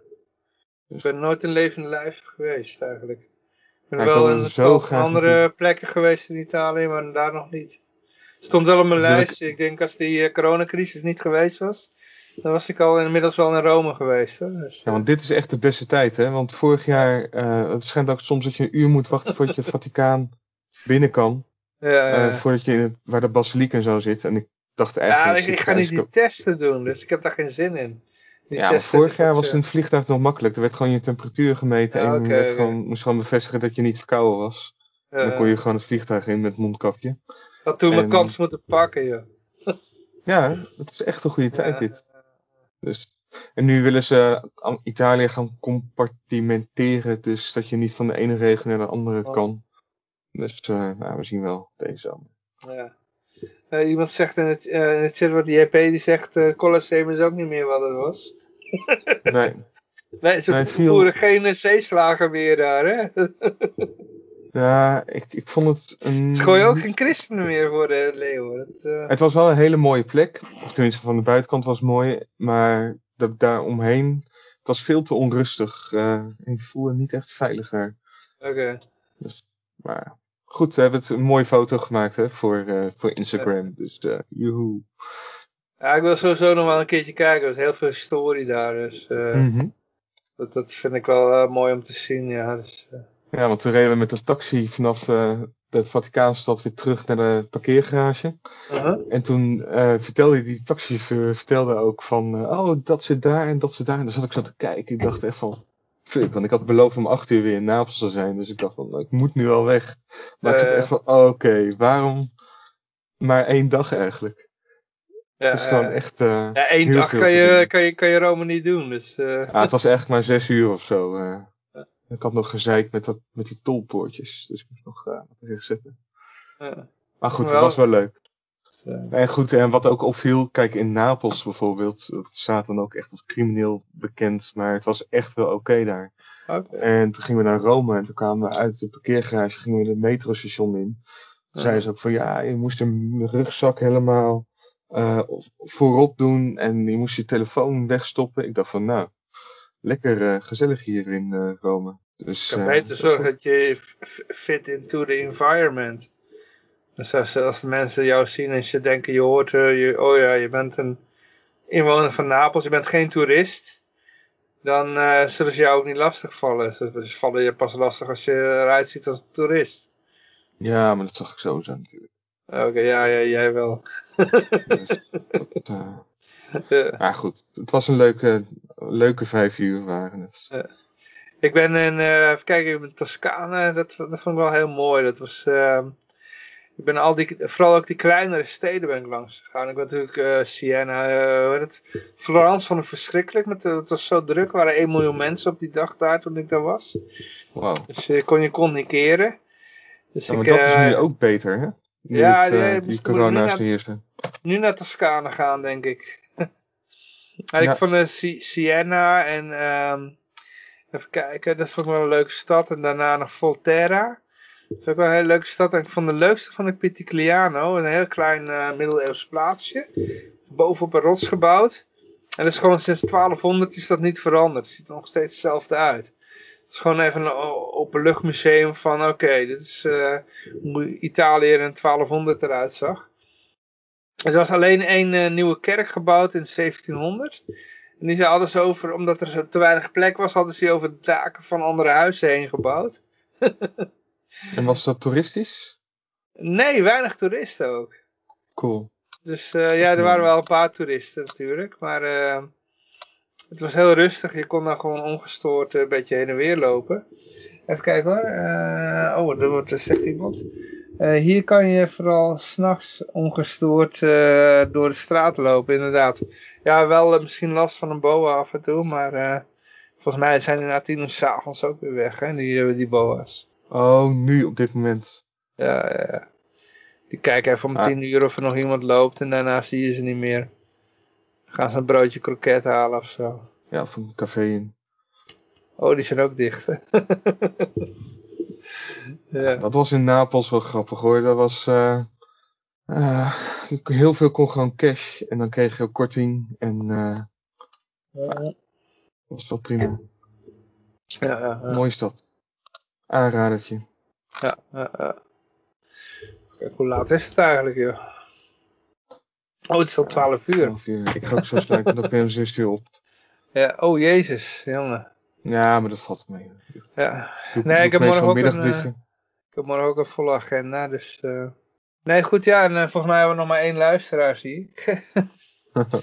nou, dankjewel voor uh, nog JP, die heeft toch een paar uur volgehouden. Ja. Cool. Nee, goed, dankjewel uh, JP voor het luisteren en alle andere mensen ook uiteraard. En uiteraard zijn we volgende week weer. Ik wil ook de deelnemers uiteraard hartelijk danken voor het deelnemen. En ik wens iedereen vooral een vrolijke en vooral heel erg vrije week. En, uh, ja, dit en terug naar de terrassen, hè? 28 april. Oh, wauw. Ja, Tussen ja. 12 en 6. 12 en 6. Tussen 12 en 6, ja. Jezus. Maar dat is ook een kut tijdstip. Ja. Maar 6 uur begint ja. het pas. heb je werkende mensen hebben er geen reet aan. Ja. Dus. Hoor. Uh, welkom bij Vrijheid Radio met goud, zilver, bitcoin en op reis met Lucas. Ja. Oké. Okay. Ja, uh, Verder uh, is dat niet helemaal zo spannend hoor met die rijtjes. Dus. goed, ehm, nogmaals, ik wil iedereen hartelijk danken. Uiteraard zijn we volgende week weer. En ik zou zeggen, toedeledokie. En even kijken. de volgende keer. Hartstikke idee. En, ciao, uh, ciao. Volgens mij was het deze knop. Ik zou zeggen Toedeledoki F12. Hoppa. Oh, hij zegt al in de chat. Toedeledoki F12. ja, ja. Oei, oei, oei. Nou, goed, ja, hoppa. Oei, oei, oei.